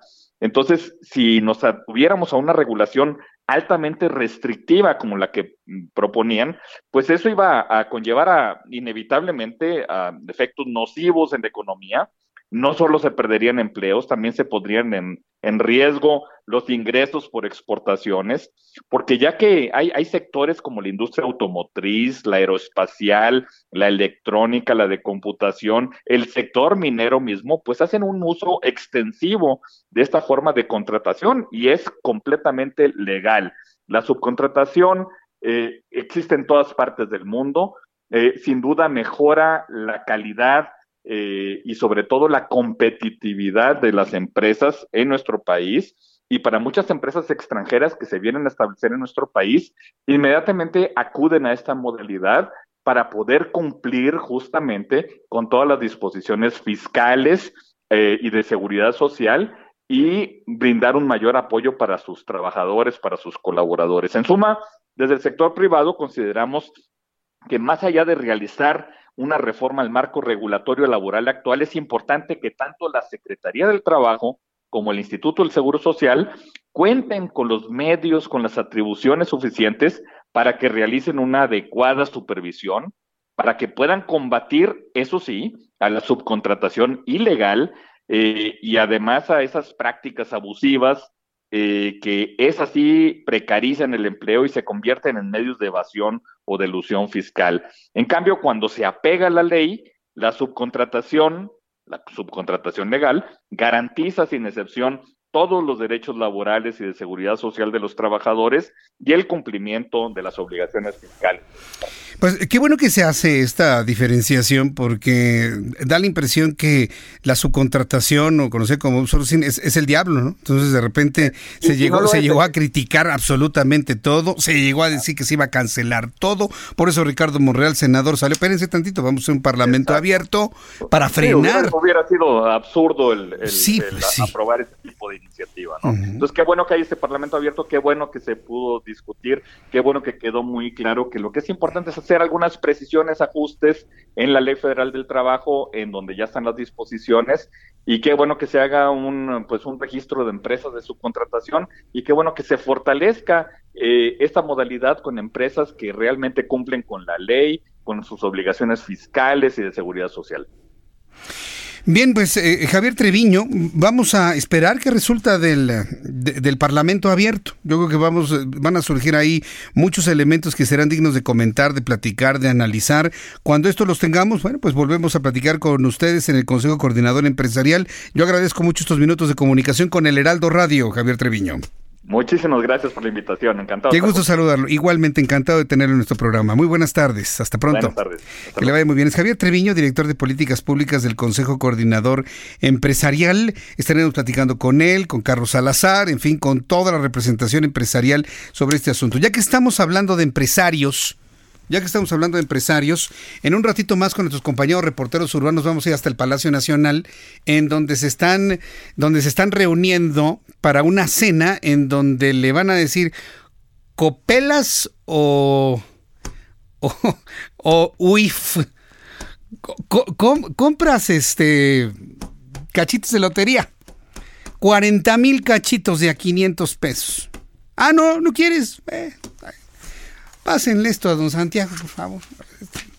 Allá, por favor, en la esquina, sí, por favor. Da esa impresión, ¿eh? Se lo platico con un poco de humor. Pero esas prácticas que vimos con el PRI, que las vimos con el PAN, ¿se acuerda usted de la señora, ¿cómo se llama? La esposa de Vicente Fox. Eh, Martita, Martita Sagón, gracias, mire, ya tanto tiempo ya se me ha olvidado. Esas prácticas que vivimos con el PRI, esas prácticas que vivimos con el PAN, con la señora Martínez, ¿se acuerda de la reunión con empresarios para que compraban boletos para el John? Y el presidente del cambio, el presidente de lo nuevo, el presidente que condena lo anterior, hoy está convocando a los empresarios para que le compren boletos de lotería para la rifa de un avión que nunca les van a entregar. Pues sí. A ver, señores, que votaron por el cambio. ¿Qué les parece esto? Que van a dar tamales de chipilín. Me dicen, Jesús Martín, te invitaron para tamales. No, yo no tengo tanto dinero para comprar boletos. Y yo desde hace mucho tiempo me compro mis propios tamales de chipilín. Ya no necesito ir a gorrear la comida a nadie. Entonces, es que me estaban preguntando, hay varios, ¿no te invitaron Jesús Martín? No, no, para empezar tengo primero una responsabilidad aquí. Y en segundo lugar, me gusta comprarme mis propios tamalitos de chipilín, que no me gustan los de chipilín. ¿Sabe cuáles me gustan? Sí, que no debería decirlo, y porque me va a regañar Mike, Mike Serrano. Te mando un saludo, mi querido Mike. Aunque no los como eh, tan, tan seguido, pero a mí me encantan los tamales de verde, de salsa verde con carnita de cerdo. Pero con esa salsa hecha a la antigua, así, este, doradita, primero martajada, ¿no? En, molcajete. ¿sí? Y luego donde marinan la carne de cerdo y le pone un poquito hacia el interior. Mire cómo, cómo se me está haciendo agua la boca. Para esta hora de la tarde, ¿qué tal un tamalito? Un atolito de fresa o mañana temprano. abre usted la hoja, la hoja de maíz, sí, porque es lo que van a ofrecer ahí en Palacio Nacional, ¿no? Abre usted la hoja de maíz y humea, ¿no? Así. Entonces sale el aroma del maíz mezclado con la salsa, con la carne de cerdo bien cocinada, un verdadero manjar. Usted le da así con una cucharita de plástico, de esas que son el diablo, le, da, le come y está caliente, ¿no? Pero en ese momento se llena su boca del sabor del tamal de verde o de rojo o de rajas o, o de chipilín o de chipilín. Bueno, pues entonces vamos a estar muy atentos con Edgar Ledesma al ratito para tener todos los detalles de la llegada, de cuántos empresarios están ahí, efectivamente cuál va a ser el mensaje del presidente de la República, cuál va a ser el mensaje de alguna representación empresarial, porque yo le digo una cosa, ¿eh? esto verdaderamente marcará también la forma de hacer las cosas de la presente administración. Vamos a ir a los mensajes y regreso enseguida. Le invito para que me llame a través de nuestra cuenta de Twitter, arroba Jesús Martín MX, en mi cuenta de YouTube, Jesús Martín MX, y después de los mensajes, continuamos. Escuchas a Jesús Martín Mendoza con las noticias de la tarde por Heraldo Radio, una estación de Heraldo Media Group. Heraldo Radio, la HCL se comparte, se ve y ahora también se escucha.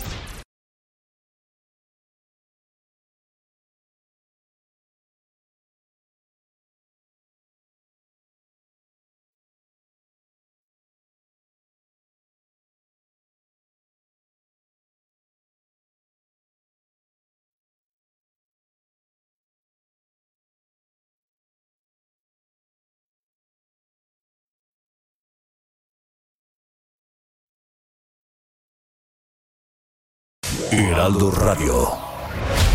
Escucha las noticias de la tarde con Jesús Martín Mendoza. Regresamos.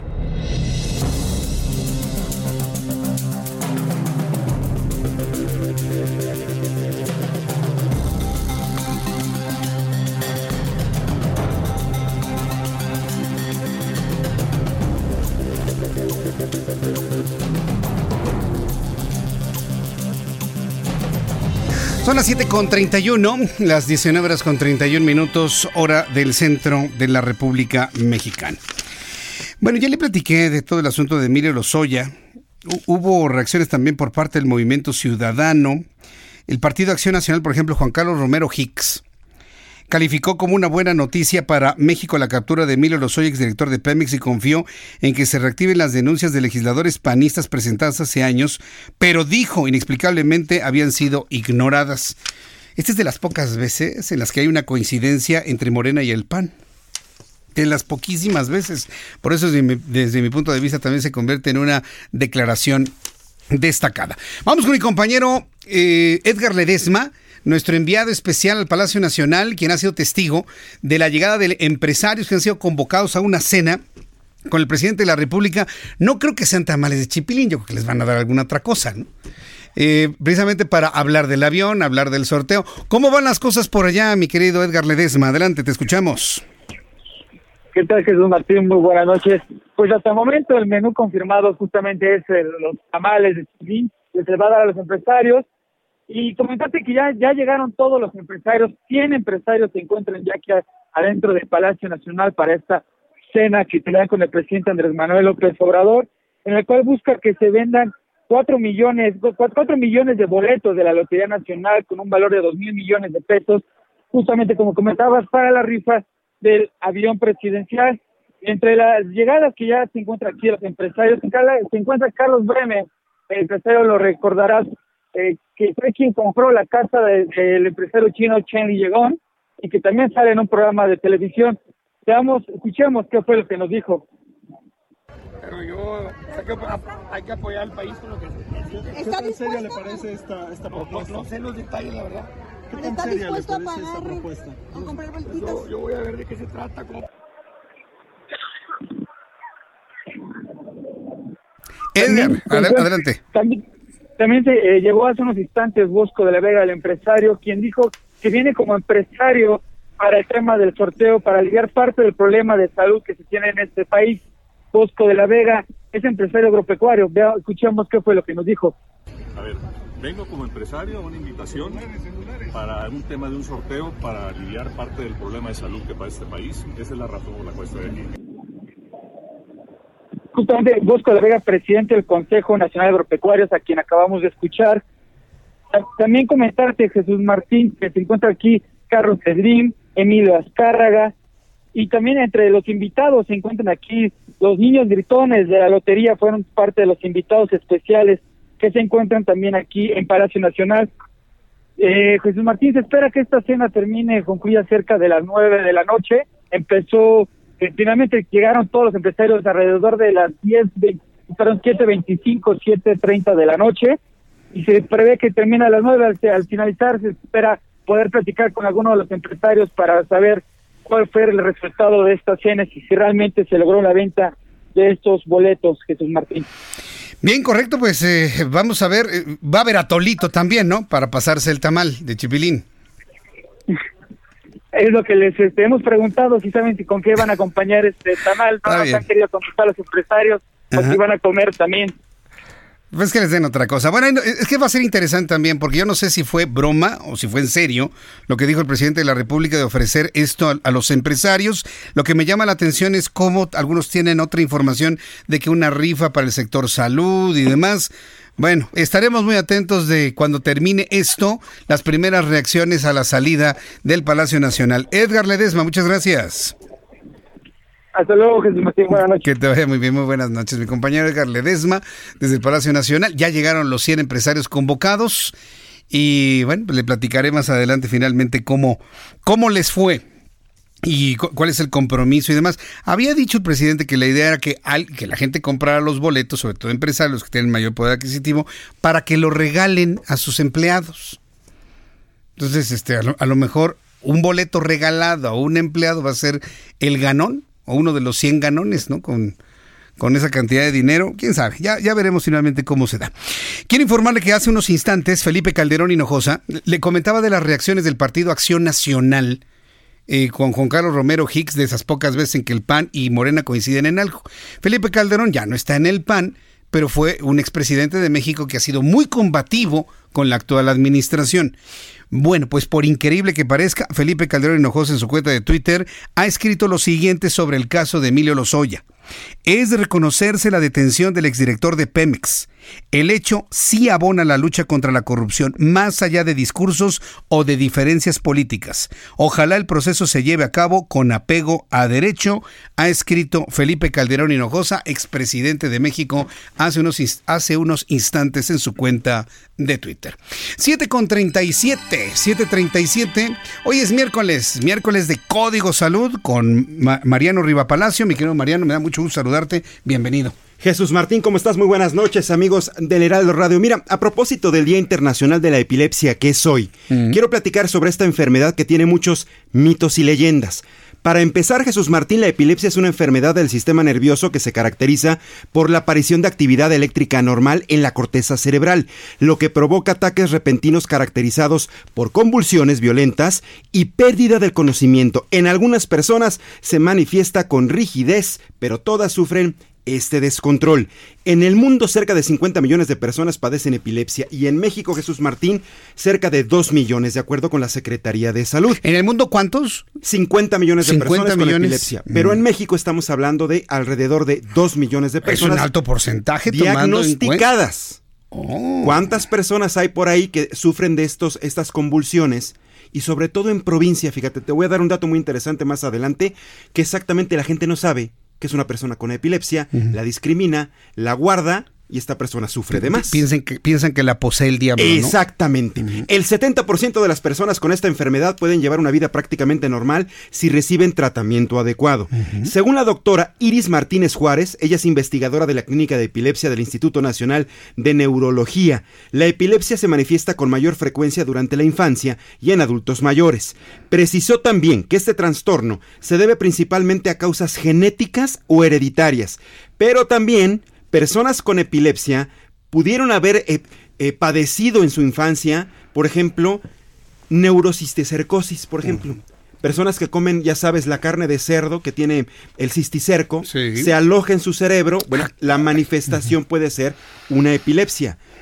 Daño perinatal, algún evento vascular cerebral, algún uh -huh. traumatismo, un golpe muy fuerte en la cabeza uh -huh. o por situaciones desconocidas. La epilepsia tiene consecuencias de tipo neurológico y psicológico porque prevalece como un padecimiento en el que se estigmatiza y discrimina al paciente, lo que comentábamos uh -huh. precisamente hace unos segundos, Jesús Martín.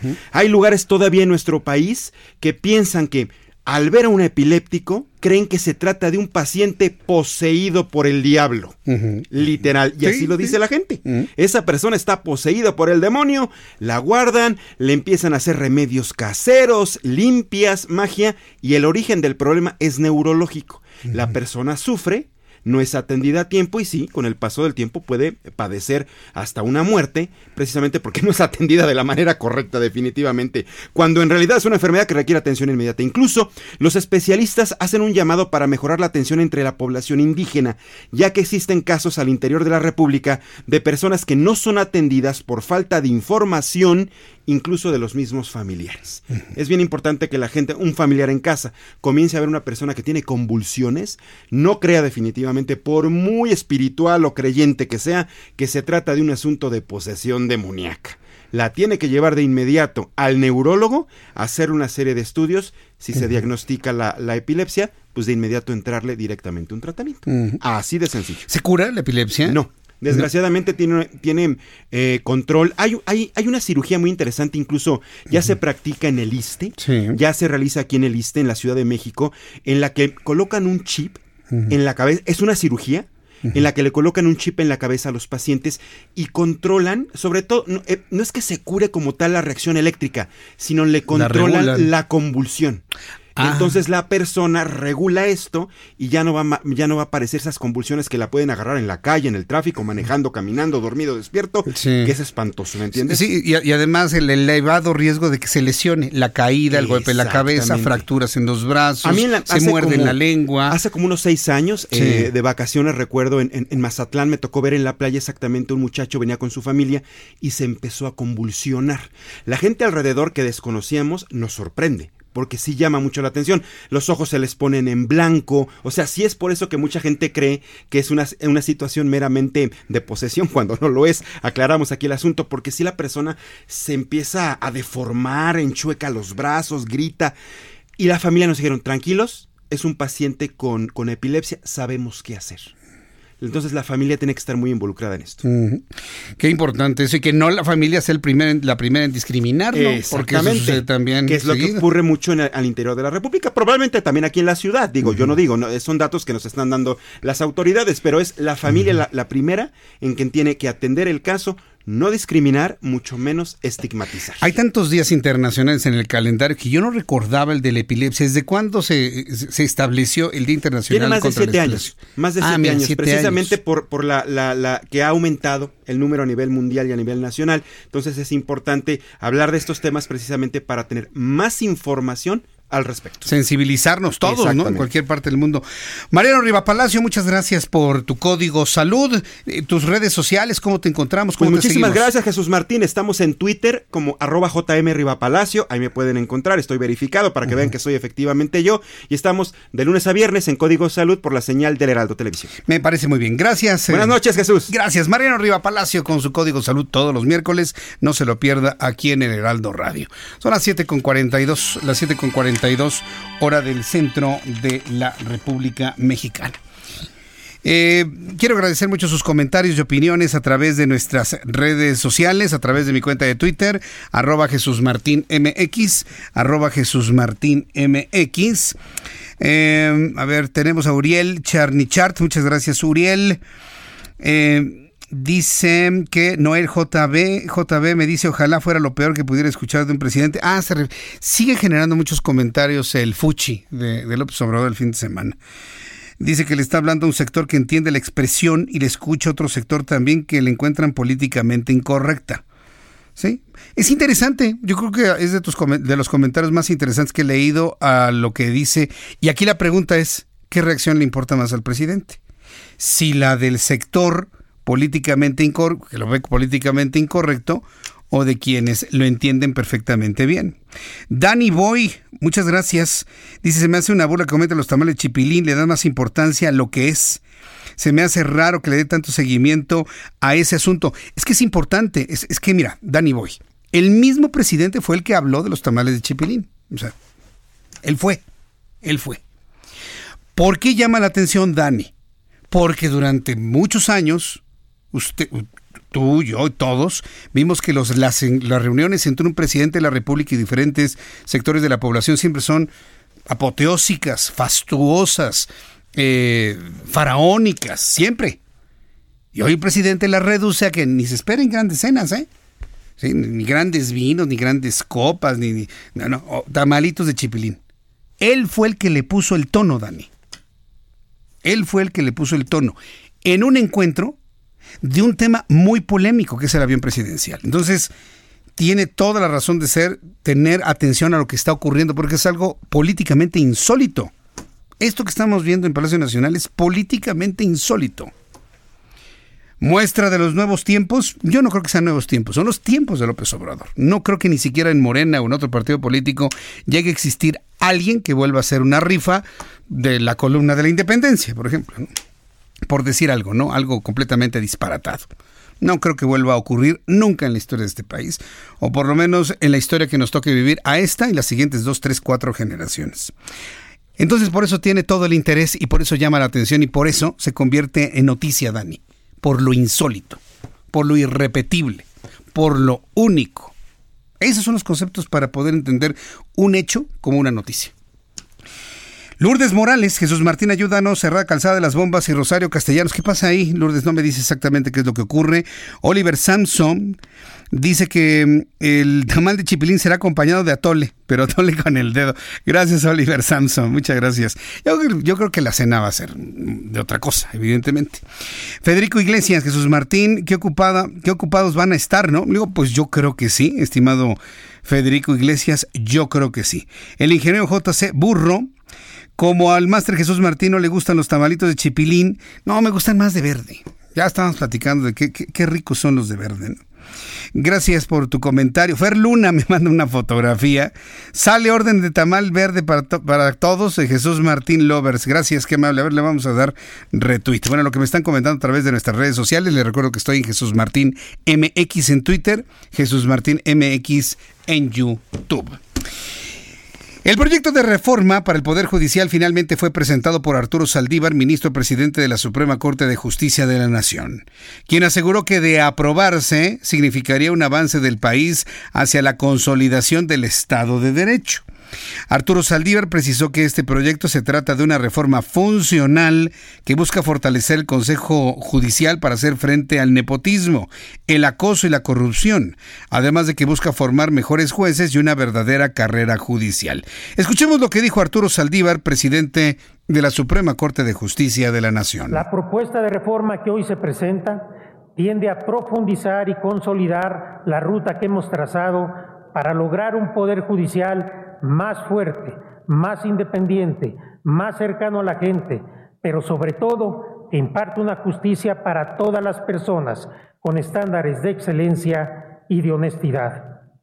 Estamos convencidos de que la Suprema Corte de Justicia de la Nación y el Consejo de la Judicatura Federal no requieren una reforma estructural. Nuestra Constitución establece garantías que aseguran su autonomía e independencia así como un sistema de distribución de funciones con vasos comunicantes que ha permitido alcanzar un equilibrio institucional y una estabilidad no siempre fácil de conseguir. A ver, más sencillo, se lo, lo comparto, más sencillo. El proyecto que está presentando Arturo Saldívar, ¿qué busca? Busca consolidar un sistema de carrera judicial con base en criterios objetivos Fortalece las facultades institucionales del combate a la corrupción. Por lo menos eso es lo que, lo que plantea. Un elemento que me parece fundamental de esta, de esta iniciativa de reforma al Poder Judicial, ahí le va, implementar mecanismos de prevención y en su caso combate al nepotismo. y mira, a lo mejor usted y yo que estamos en la capital de la República, usted que me escucha en Guadalajara, en Monterrey, en, en algunas ciudades, va a decir, pues, nepotismo pues, aquí no se da. Pero en el resto de la República Mexicana, en algunas entidades de la República, en algunos municipios, es natural que un servidor público tenga a su esposa, a sus hijos, a sus primos, a sus hermanos, trabajando con ellos bajo el argumento de que como los conoce, pues es su equipo de trabajo. Eso es nepotismo. Traer a toda la familia a trabajar y vivir todos del erario. Entonces, la reforma busca precisamente prevenir y terminar con esta, con esta práctica que es políticamente incorrecta, ya que estamos hablando precisamente de ello. En otros temas, Marcelo Ebrard, titular de la Secretaría de Relaciones Exteriores, afirmó que se ha reducido en un 74% los cruces de personas en la frontera con los Estados Unidos, así como el rescate a cargo del Instituto Nacional de Migración. Me parece elevadísimo el porcentaje. ¿Usted cree que se haya reducido en un 74% la migración hacia los Estados Unidos? Yo tengo, yo tengo mis dudas. Vamos a escuchar lo que dijo el secretario de Relaciones Exteriores. Se han reducido los cruces en la frontera con Estados Unidos en 74.5%. Se redujeron los rescates a cargo del Instituto Nacional de Migración. La inversión que México ha hecho en Guatemala, Honduras y El Salvador como parte del Plan de Desarrollo Integral esto es lo que comentó el propio Marcelo Ebrard, secretario de Relaciones Exteriores. Son las 7.50, vamos a toda la información internacional, pero antes Abraham Arreola nos dice lo que sucedía un día como hoy, 12 de febrero. Bienvenidos, esto es un día como hoy en el mundo. 1809 nace Charles Darwin, naturalista británico. Y tú dirás, ¿cuál es la importancia de este caballero que me insultó completamente? No, calma. Este caballero nunca dijo que nosotros fuéramos unos hijos de la changa.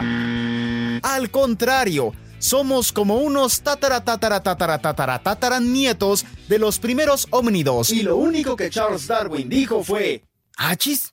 ¿Como que los gatos se parecen a los pumas y a los leones? Ah, caray. ¿Como que los humanos se parecen a los gorilas y a los macacos? ¡Qué curioso! Gracias a las múltiples observaciones de Charles Darwin, pudo estimar ancestros comunes en diferentes animales y explicar de forma breve cómo funcionaba la evolución de las especies. Así que eso de que todos venimos del chango, pues no, no lo dijo Charles Darwin. Y en dado caso de que lo haya dicho, no lo hizo de esa forma. 1879. En Nueva York se inaugura el Madison Square Garden, la primera pista de patinaje artificial del mundo. 1952. En Inglaterra, Isabel II es proclamada reina. Sí, la eterna rival de Chabelo. Y es que ella ha visto pasar a más presidentes mundiales que cualquier otro mandatario. 1999. En Estados Unidos, en el marco del caso Lewinsky, el Senado absuelve a Bill Clinton de las acusaciones de perjuicio y obstrucción a la justicia.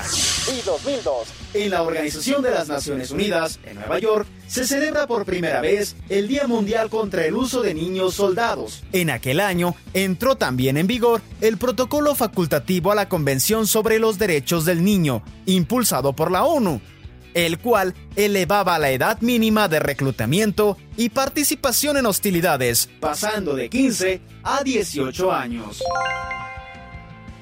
Esto es un día como hoy en el mundo.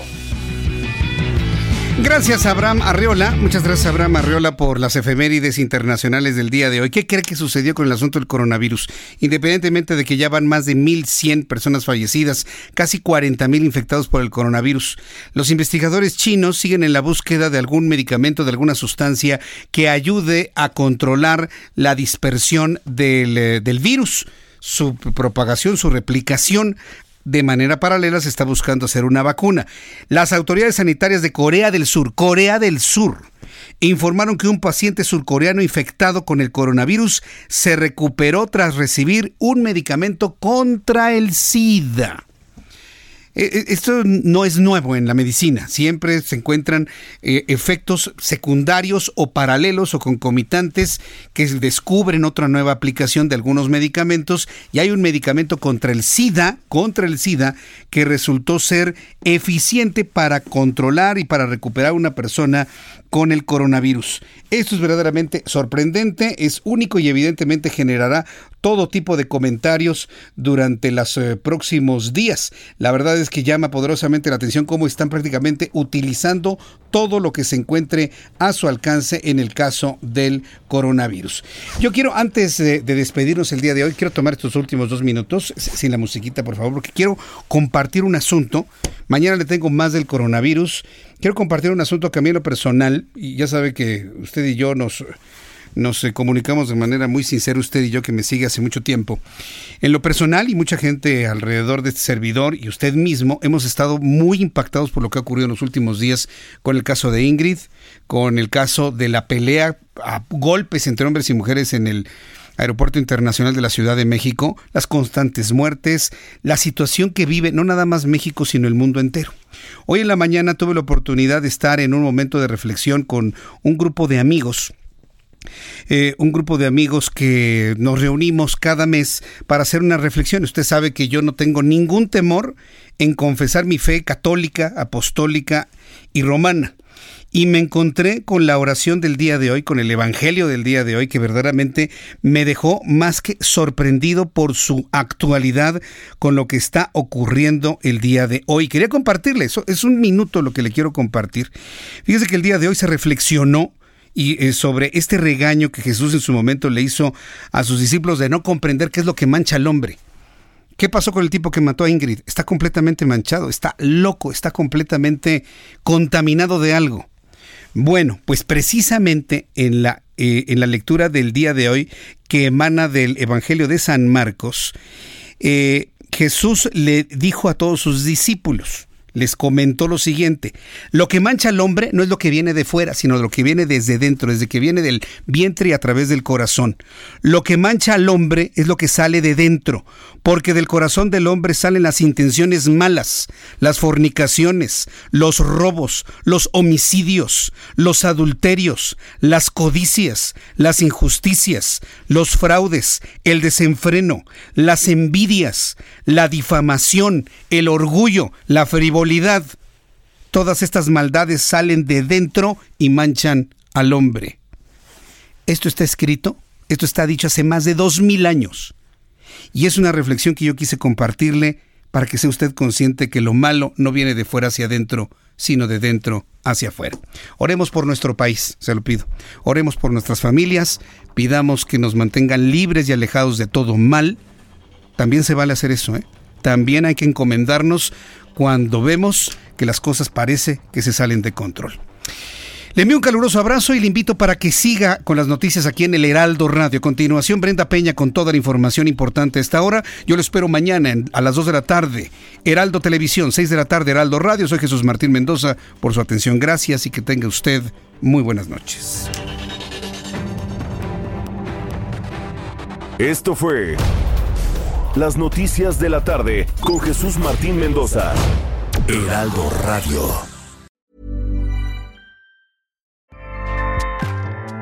ACAST powers the world's best podcasts. Here's a show that we recommend. The Real Housewives is a guilty pleasure for most, but if you're looking to not feel guilty about that pleasure, tune in to Everything Iconic with me, Danny Pellegrino, where I break down all the messy moments and behind the scenes antics of Bravo's popular franchise. And on Everything Iconic, I also interview celebrity guests like Kelly Ripa, Kiki Palmer, Drew Barrymore, Cameron Diaz, and more about their guilty pleasures, their past work, and so much more. So if you're pop culture obsessed and find yourself watching way too much reality TV like me, tune in to Everything Iconic with Danny Pellegrino wherever you listen to podcasts. ACAST helps creators launch, grow, and monetize their podcasts everywhere. ACAST.com.